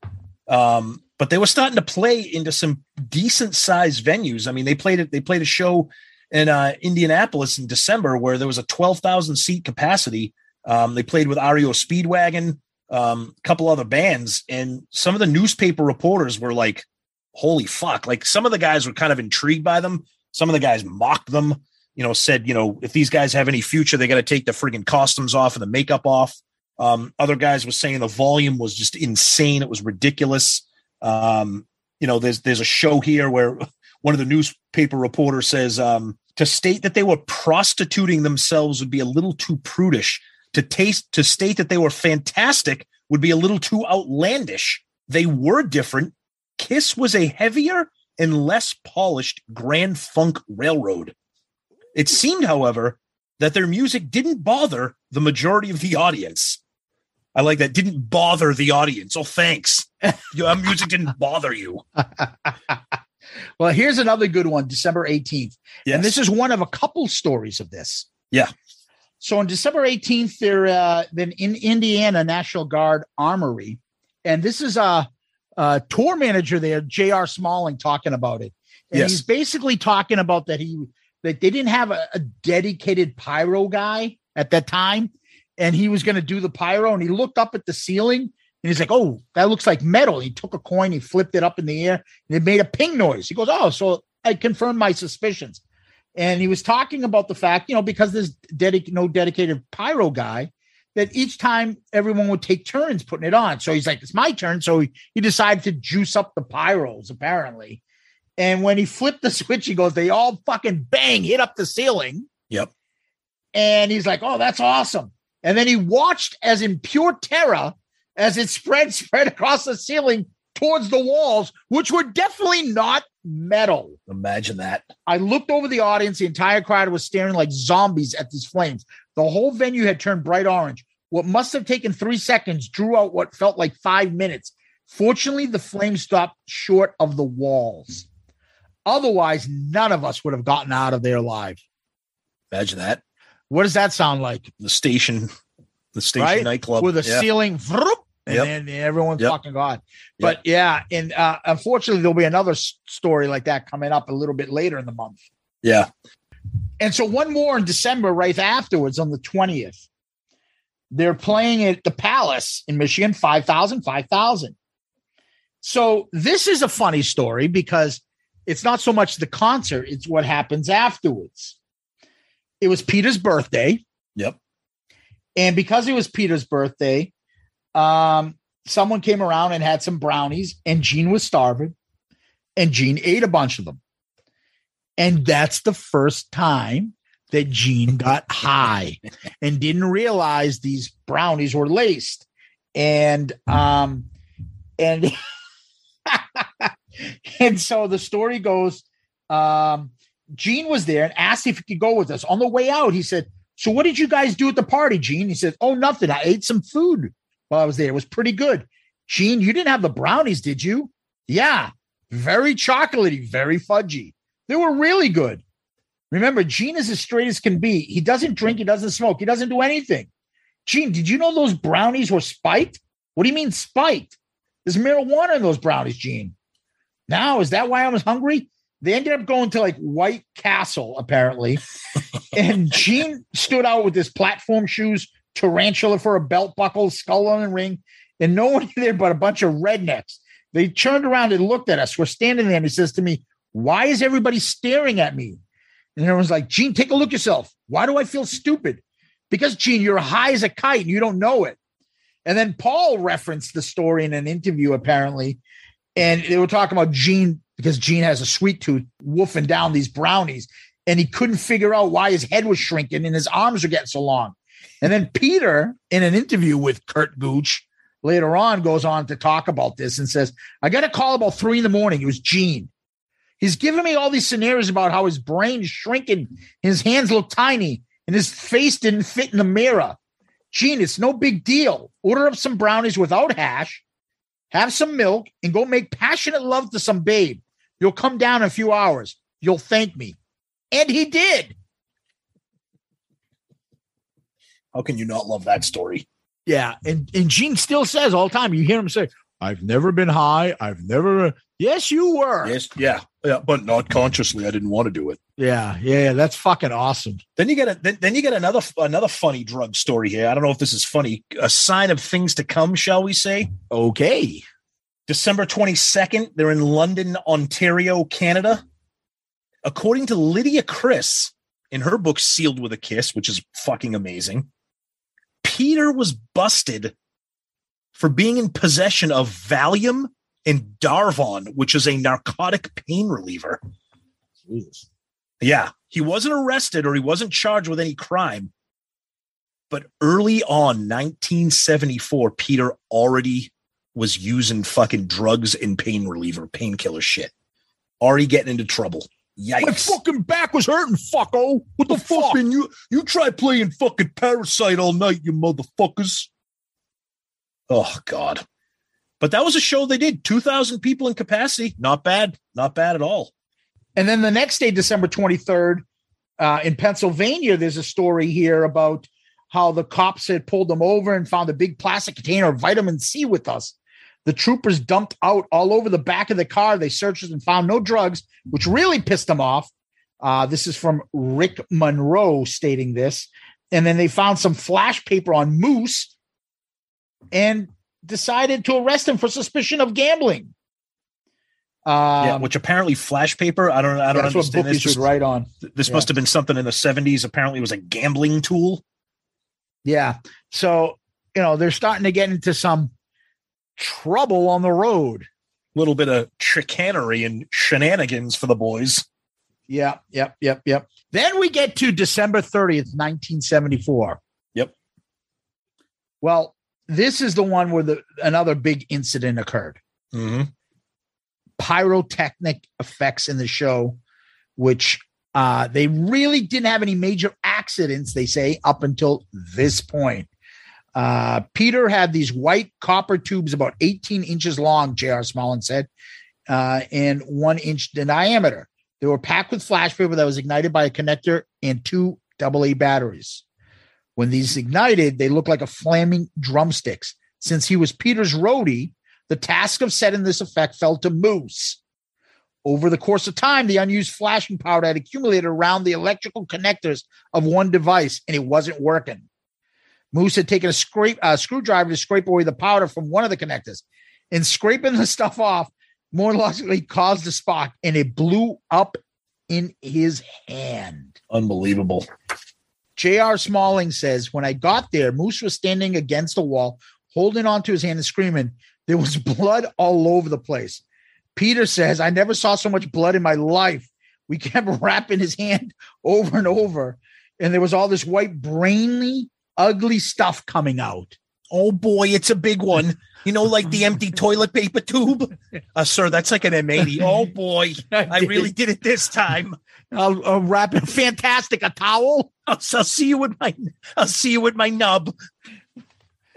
Oh my God. So yeah, Moose, Moose was in the hospital until January 6th, and it still took him way longer, many, many weeks for full recuperation after that disaster. Yeah, and he was saying he, he was just keep looking down, like, is my hand still there?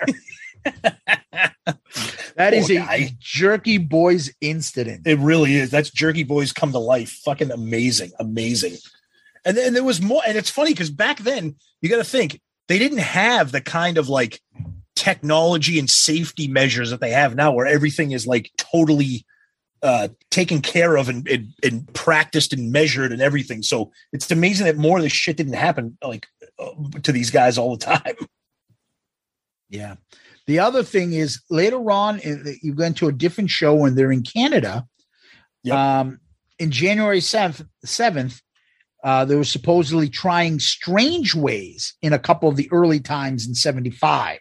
Yes. So now we're into 1975, and they're up in British Columbia and stuff like that. Um, yeah, there are reports that Strange Ways was was reportedly performed. Um, kind of like the story about the fan saying that Mainline was performed, but there's no official record of it. But people are saying that Strange Ways could have been part of other sets during this time, but there's really no official record of it. Yeah, exactly. And uh, w- boy, would that be great, you know? Oh yeah. Jesus. Um, in British Columbia, January 9th, the first mention of people going, Hey, those S's look like the SS of the Germany Nazis here. What's this all about? Yep. So you start getting shit like that now. Their reputation's starting to precede them a little. Yep. January 18th, supposedly they played with ZZ Top, and apparently the bands didn't like each other very much. Kiss was considered a joke, apparently, to them. Um, and one of them said, by the way, is that drummer still wearing those hot pants? Because Peter used to wear silver leather hot pants. And, and, and those guys thought it was one of the funniest things they ever saw. I, I don't remember ever hearing about them fighting with ZZ Top, but apparently that was a thing. And then from that show too, there was a local reviewer who said that Kiss looked like a combination of Batman, Dracula, and The Exorcist. Oh man. Nice. Nice. One last uh act we want to talk about here uh, just before the tour ends, which the tour ends supposedly February 22nd, 1975 in Indiana again.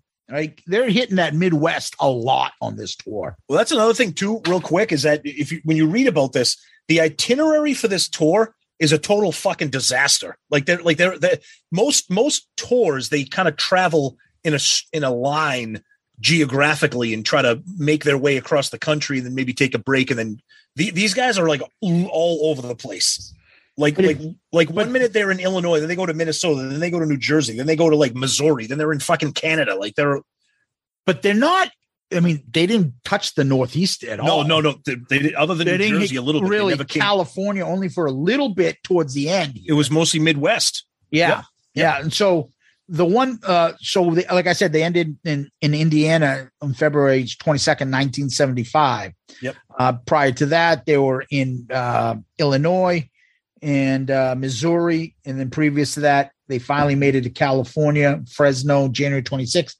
But the one thing that I do want to talk about, and that is January 31st, 1975, known as the Winterland concert, Oh. which we will uh, probably review at some point. that's gonna I don't want to get gonna, into that's it's gonna get Yeah. its own show so this had a set list on it because you can actually get this concert.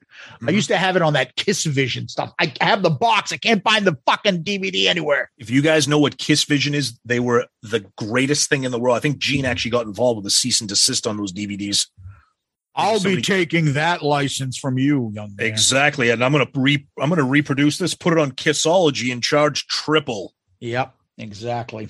Well, Winterland is a concert footage of a uh, of them in black and white, the Hotter Than Hell tour. They got the candelabra going. Yep. And this was the set list: Deuce, Strutter, Got to Choose, Hotter Than Hell, Firehouse, Watching You, A Solo, Nothing to Lose, Parasite, Gene Solo, Hundred Thousand Years, Peter Solo, Black Diamond, Cold Gin, Let Me Go Rock and Roll. So it's videotaped by Bill Graham Presents using the in-house system at Winterland. Um, and it is the most legendary concert. Fucking think it's incredible. I'll never forget seeing the first time seeing some of that footage. Uh, I think it was from ex- uh, not it was from extreme close up. I don't think it was on exposed. I don't remember it being on. Exposed. Yeah, we saw clips of it on ext- on extreme close up. I don't I don't remember it being on uh, exposed. Maybe there was a, a clip, but yeah. I think you bought it for me for fucking some Christmas gift or something years ago. Yeah, the, the Kiss Vision Winterland. Yeah, I can't fucking find the DVD. It's driving Yep. me nuts. It Yep. probably got placed in another fucking thing around here, but it is incredible. This concert, guys. The thing that makes that the video version of that so insane is that the camera is right up front. It's not taken back like a center camera panoramic of the state. It's right in the face. Um, yes, in the face. Um, and one other one other cool thing here, you know, uh, we talk about vinyl and being a bootleg geek and everything. I actually have a uh, one of my in my bootleg collection. I have a vinyl bootleg of the Winterland show.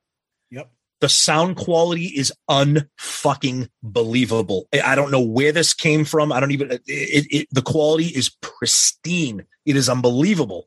I also have, if you guys are aware of these bootleg box sets that are out there in the world, uh, and I'm convinced that Gene and Kiss got the inspiration for the, the Destroyer set from this. I have a Hotter Than Hell bootleg box set. Um, it's the thing is fucking unbelievable. Comes with four picture discs. Comes with a massive book, bunch of trinkets, goodies, posters. You guys know if you know these box sets, they put them out for the the reunion tour. They put them out for the Love Gun tour. Everything. One of the picture discs is also the Winterland show. Listening to it, I listened to it last night. It, it, not you don't even need to see it, although seeing it adds a whole different dimension to it. The band sounds fucking amazing. It it's just you have to to me the Winterland bootleg that I have, I enjoy that more than listening to Alive. Now I know Alive has the songs from Dress to Kill and Winterland does not. Um, but I just I don't know, I just think it's just fucking spectacular. One of one of my all-time favorites. Yeah, we can't say enough about it. Check it out if you can. Yep. Um, we just want to say that that legendary concert was on the Hotter Than Hell tour. And it means a lot to us too, me and Zeus, particularly because of our memories of extreme close up and kind of seeing it for the first time. So it, it kind of hits us maybe a little bit harder than some of the people listening right now and be like, yeah, it's pretty good. But for us, it's kind of an extra special thing for us. Yeah, the watching you stuff. Oh, just- Gene doing watching you. It's like, oh, oh my God. It's just the way he looks menacing, how heavy it sounds. Yep. Way ahead of its time. Yep. Amazing. Yep. So that's really the Hotter Than Hell tour.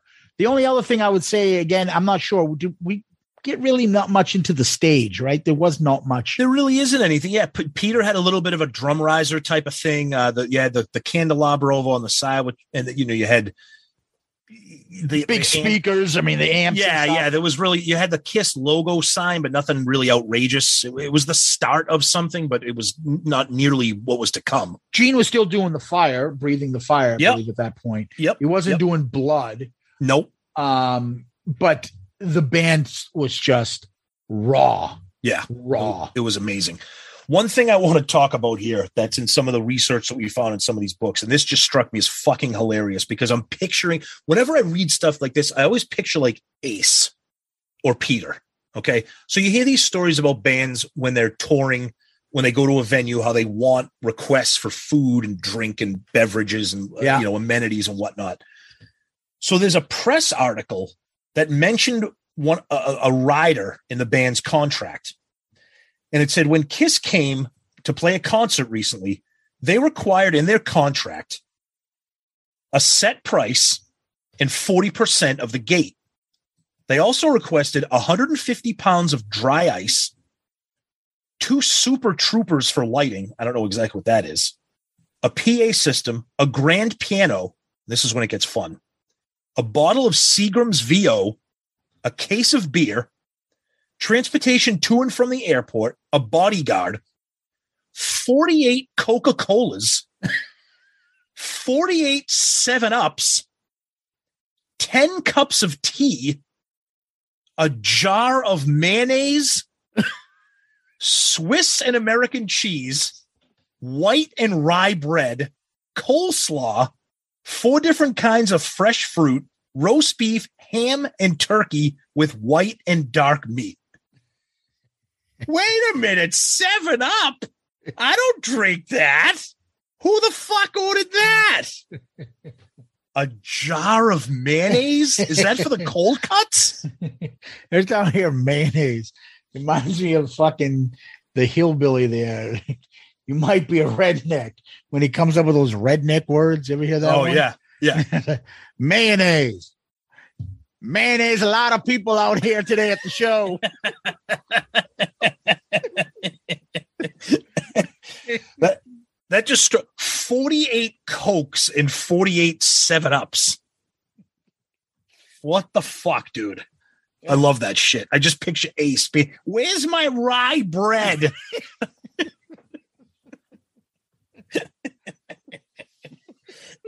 oh, I'll take a ham and Swiss and a Seagram's.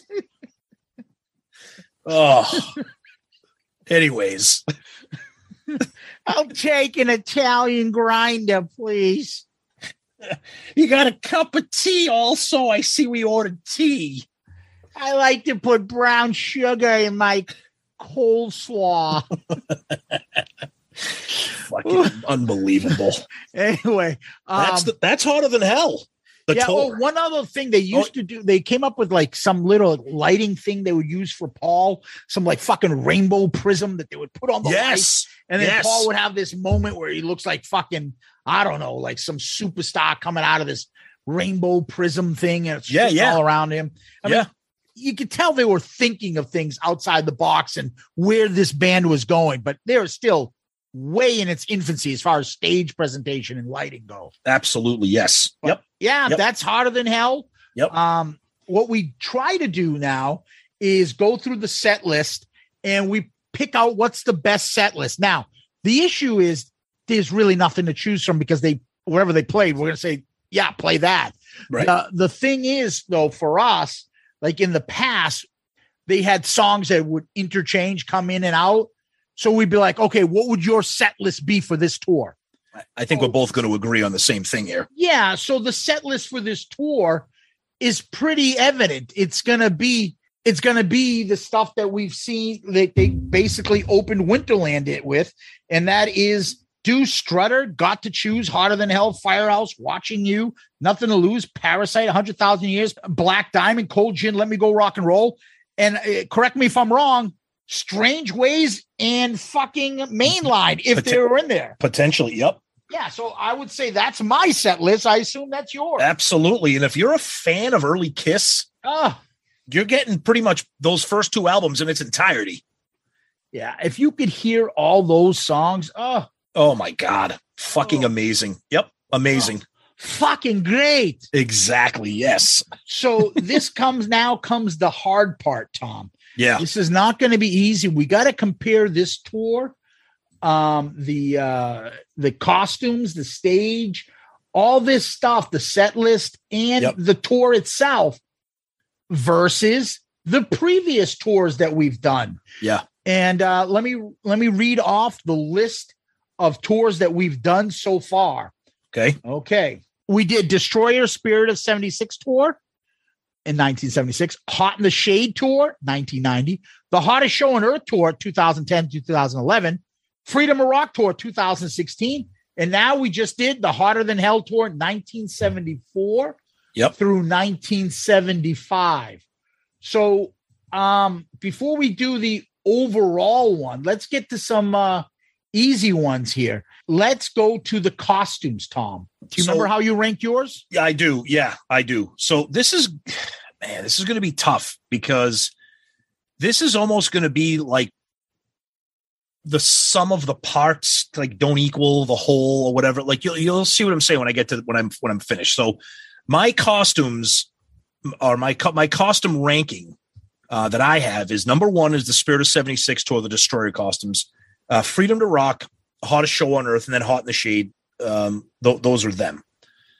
So for me, this is difficult because yeah, we were just talking about how raw and kick ass they are. But for me, Destroyer is neck and neck with Love Gun for me. So Destroyer Spirit of 76 tour costumes are still going to be at number one, but this easily goes right to number two for me, right, right behind it Okay. for so- costumes. Yep. Uh Tom, I had Spirit of 76 tour, hottest show on earth tour, then Freedom to Rock, and then Hot in the Shade last. I'm like you. It, there's no question I'm putting this second. Yep. It's not going above Destroyer. I don't know Yep. if anything's going to go above that, but I, I would have uh, Hotter Than Hell tour. You know, I just find it to be like pretty, pretty raw and iconic, the images. So Hotter Yep. Than Hell tour costumes is number two for me as well. Okay. Why don't you go and tell us what we did for the stage uh uh rankings in the past? Okay. So for stage rankings, I actually had Hot in the Shade number one, Spirit of 76 two, Freedom to Rock three, Hottest Show on Earth four. Uh, we talked about this stage, very basic. There's not a lot going on. There's there's really nothing going on.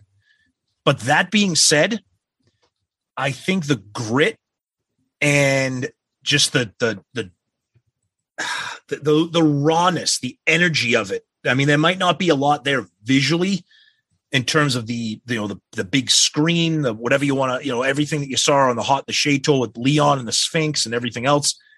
But I still like it. But that being said, it's competing against Hot in the Shade and Destroyer. So this is going to go three. This is going to be ahead of Freedom to Rock and Hottest Show on Earth. So I'm going to put this three. Wow. Yeah, I love it, but there's just not enough there to bump out Hot in the Shade and Destroyer. All right. So uh, I had Spirit of 76, number one, Hot and Shade two, Freedom to Rock three, uh, Hottest Show on Earth four. So for me, it's a fucking stage and some Yeah. candles. Yeah. Okay. Obviously, it's not going to be Destroyer. Obviously, it's not going to be Hot in the Shade. I know I'm so used to what Freedom to Rock all the way through End of the Road kind of looks like and Hottest Show on Earth. They're very kind of similar. Mhm. Uh, just so I won't have it last, I'm going to make it number four um, Okay. because I'll give it for um, its rawness. You're right. I'll give it something because you have candles. If there were no candles and it's just really what's the stage? Nothing, then I couldn't put it anywhere but last. But the candles give it some of that fucking, you know, mentality of, oh shit, this is the original Kiss. Oh shit, this is Winterland. You know, Yep. um, and that in, in of itself, I'll put it above hottest show on earth Okay. just for me. So that's number four for me, and hottest show on earth go, stays at the bottom. Let's Okay. go to set list. All right. So for me, the set list, I had Hot in the Shade, Spirit of 76, Destroyer, Hottest Show on Earth, and Freedom to Rock. We say this every time we do these episodes. It's so hard to rank set lists because the goal of a set list is to hear as many songs as possible from as many different eras of the band, right?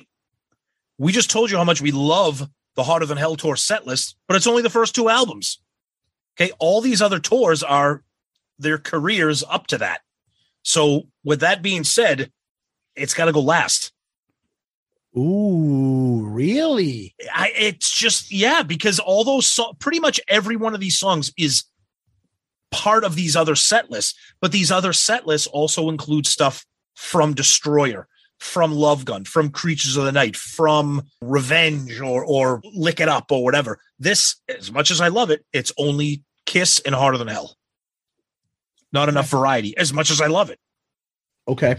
So So, uh, for me in the past, I have had Spirit of 76, Hot in the Shade, Hottest Show on Earth, Freedom to Rock. Uh, this is easily number two. wow, okay, Yeah, because I look at it this way, Tom. Um, there are like 14 songs. If you add in, you know, the other songs that we talked about that they may have added in, you Yep. add in mainline and stuff, 15, 16 songs. I don't know. If you do that, I think those 15, 16 songs are better than me. I would rather listen to that set list than what I have now on the end of the road, even though I'd be missing some stuff. At Okay. least the end of the road. okay. Um, I'm not saying it's better than Spirit of 76 or Hot in the Shade, but I, I would rather hear this set list any day. It's so raw, so different. Um, so yeah, for me, I would put this second, hotter than hell. Okay, fair enough. Yeah. All right, Now, all right, and then, and then for the and then for the overall tour itself, um, yeah, yeah, I got Spirit of seventy six, Destroyer number one, Hot in the Shade two, Freedom to Rock third, and Hottest Show on Earth fourth. Um, it's a great tour. Uh, the band is raw. We love Winterland. We love the set list. But for me personally, it's competing against some heavy hitters with Spirit of 76 and Hot in the Shade. Freedom to Rock and Hottest Show on Earth. They're they're they're tours. Um, but Hotter Than Hell here, it's gonna go number three behind Hot in the Shade. okay. Okay. I see your point. Yep. Oh, I see your point. Yep. Yeah, yeah. And that, that was the first concert you went to, Hot in the Shade. Correct. So, I mean, I get that, right? It makes sense that you would have some nostalgia towards that. Yep. And you maybe just more songs and you like the different variety. For me in the past, I've put Spirit of 76, number one, Hot in the Shade two, Hottest Show on Earth three, and Freedom to Rock. This is going number two. Not, Okay. not, not like to hear this, to see this. Yeah. Imagine to me to see like Winterland. Oh, I can't think of anything else that I like, not much other than Spirit of 76 right yep. now that I'd be like, yeah, I'd want to see something else other than that. So, yeah, nice. that for me, it's number two. It's my second favorite uh, tour that we've discussed so far. Okay. Very cool. All right. So, now that we've done that, Tom, uh, we're going to have to update our rankings. Fuck. Don't go on the website. Yeah. And so on the website, you will see this stuff. Yep. But Tom, what we do next, we go to question of the week. That's right. And our question of the week is sponsored by our good friend, listener, and Patreon, Joe Decker, the company he works for, Fusion Tech Data and Electric. This week's question of the week is brought to you by Fusion Tech Data and Electric. Fusion Tech is a recognized communications contractor specializing in the construction, splicing, testing, and documentation of all types of fiber optics networks. Along with that, Fusion Tech Electric can service all your electrical construction needs, commercial, industrial, and utility, as well as electrical substation work and all UPS and DC power plant installation.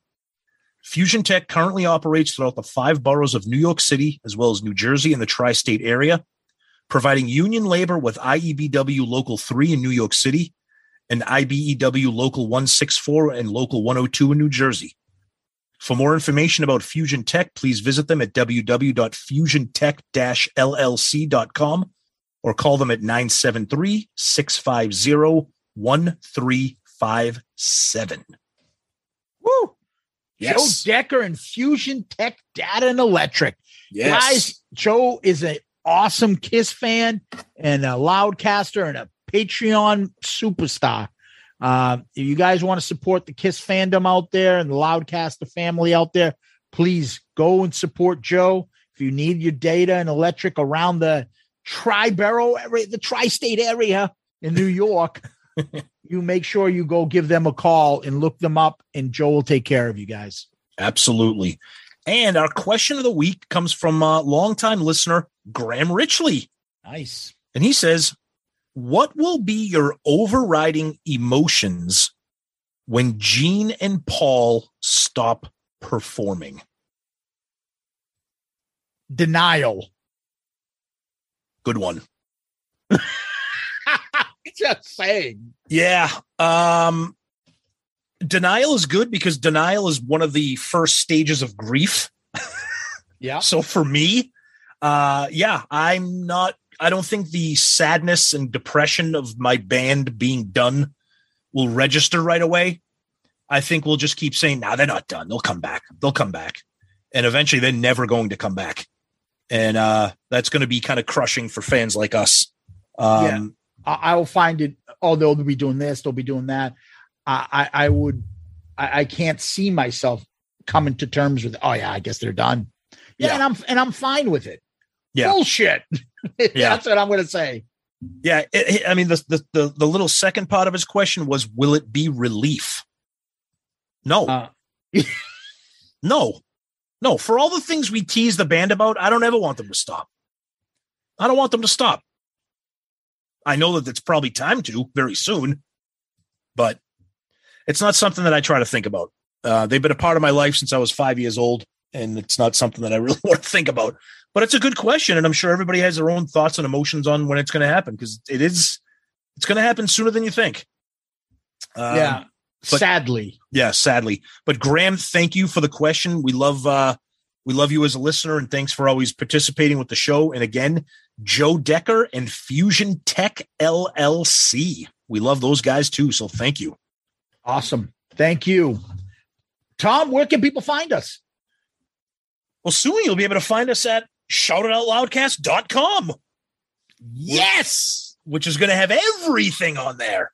It's going to have all of our links. I don't think we talked about this. It's going to have all of our links to all of our social medias, our Patreon, our Facebook groups. That's all going to be there, um, including our email, which is shoutitoutloudcast at gmail.com. And uh, please email us questions, comments, whatever you want. Please let us know. Uh, we try to read them all in the air. Um, sometimes we don't, but that doesn't mean we're not reading them ourselves. We always talk about our emails. And of course, social media Twitter, Facebook, Instagram. Please interact with us, comment, tag us. We love that you guys are seeing things out in the wild, Kiss related, and tagging us in them. That's so cool. Whether it's you know a shirt, a, a record, or you know something crazy that makes you think of Kiss or thinks of the show, we love that. So keep doing that. And of course, you can send us those direct messages if you want to stay out of the toxic social media world where somebody's going to jump on one of your posts. Well, that's not true. That's ridiculous. Um, and you could do that too. And uh, we always say we're part of the wonderful Pantheon Podcast Network. Some great shows there. We got the guys from Decibel Geek. We got our buddies Baco and LC from Cobras and Fire. They're doing their own tournament right now, the March Badness tournament, where it's a tournament of shitty albums. And uh, he actually had Kiss Psycho Circus in one of his brackets. Whether or not you think that's shitty or not, that's up to you to decide. Um, and as we said earlier, our wonderful Patreon family, we love you guys. Patreon.com or Patreon the app. Please check us out and uh, keep your eyes peeled for uh, March Madness coming up soon. End of the road Madness 2022. Yeah, you can DM us on Twitter, Facebook, Instagram, and soon you'll be able to do that on our website. You can send us a message there. There's a sign up list, there's a contact us list. Send us something there if you'd like. Um, please subscribe to our YouTube. YouTube. Next goal is 500. I think we're only like 10 left. Not far. Fi- yeah, exactly. Help us get over 500. Subscribe to it. Uh, our YouTube channel has grown tremendously. Yep. We're getting more comments there than our Facebook page these days. So keep growing the YouTube page. We really appreciate it. And then give us one of those five star star child reviews so people can find us. You can do that on Apple Podcasts, Spotify, Podchaser, wherever you find podcasts, wherever you can leave a five star review. Facebook is another place you can give us a five star review. All that stuff is greatly appreciated, moves us up the food chain, gets us in front of more people, and it's very beneficial to our show. We love reading them, as you guys know. We'll definitely give you a shout out when you do that for us. So thank you very much. Please keep them coming.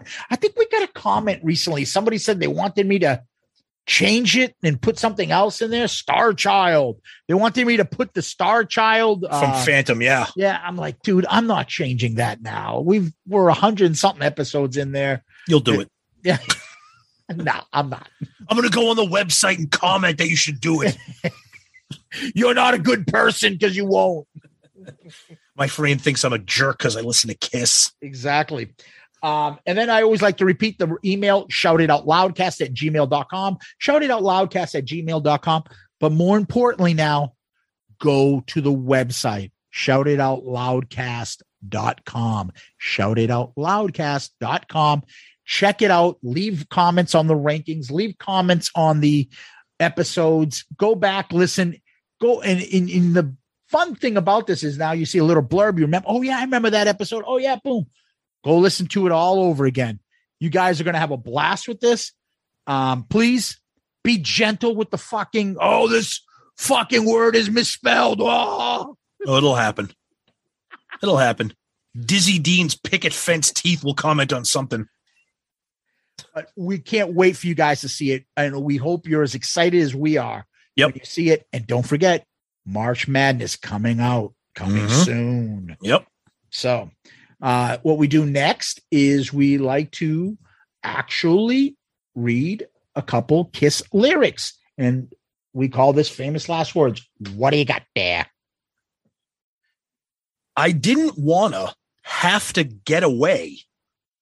I told her things I didn't want to say. I need her, and I hope she'll understand.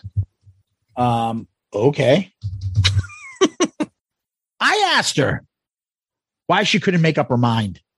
She said, You don't understand. I'd love to go, but there's something you should know. She showed me her wedding band. Oh, oh no. Oh, Gary. The water's running all day. You said you were watching combing your hair. But I was. I was. Tom, thank you. Kiss Army, thank you. Loudcasters, thank you. Guys, you're the best. Thank you so much. Patreon, Loudcasters, everybody. Joe Decker and Fusion Tech LLC, thank you guys. Zeus, as always, my friend, thank you. Go to shoutitoutloudcast.com. Yeah, and uh, one last thing. Um, if you are interested in any sponsorship for any of our different programs, we have stuff for ARC, for the Zep Chronicles. Uh, sometimes we have uh, stuff for mid rolls for our show. Let us know. Feel free to email us or comment to us. We're happy to discuss. But in the meantime, peace out, Girl Scout. Do you want that glad wrap? Glad wrap at two in the morning? So like you plan to eat more than a sandwich, boy. Your mother know what you out here doing? Well, she, um... Look here, son. It's bad enough you're planning to fornicate. I don't compound the crime by lying. It's NFL draft season, and that means it's time to start thinking about fantasy football. FantasyPoints.com features industry leading experts and prognosticators using proprietary hand charted data to help you score more fantasy points. FantasyPoints.com is the place to go for whatever kind of fantasy football you play. Whether you play fantasy football, daily fantasy sports, or do a little bit of everything, Fantasy Points has the meticulously researched content to guide you to victory.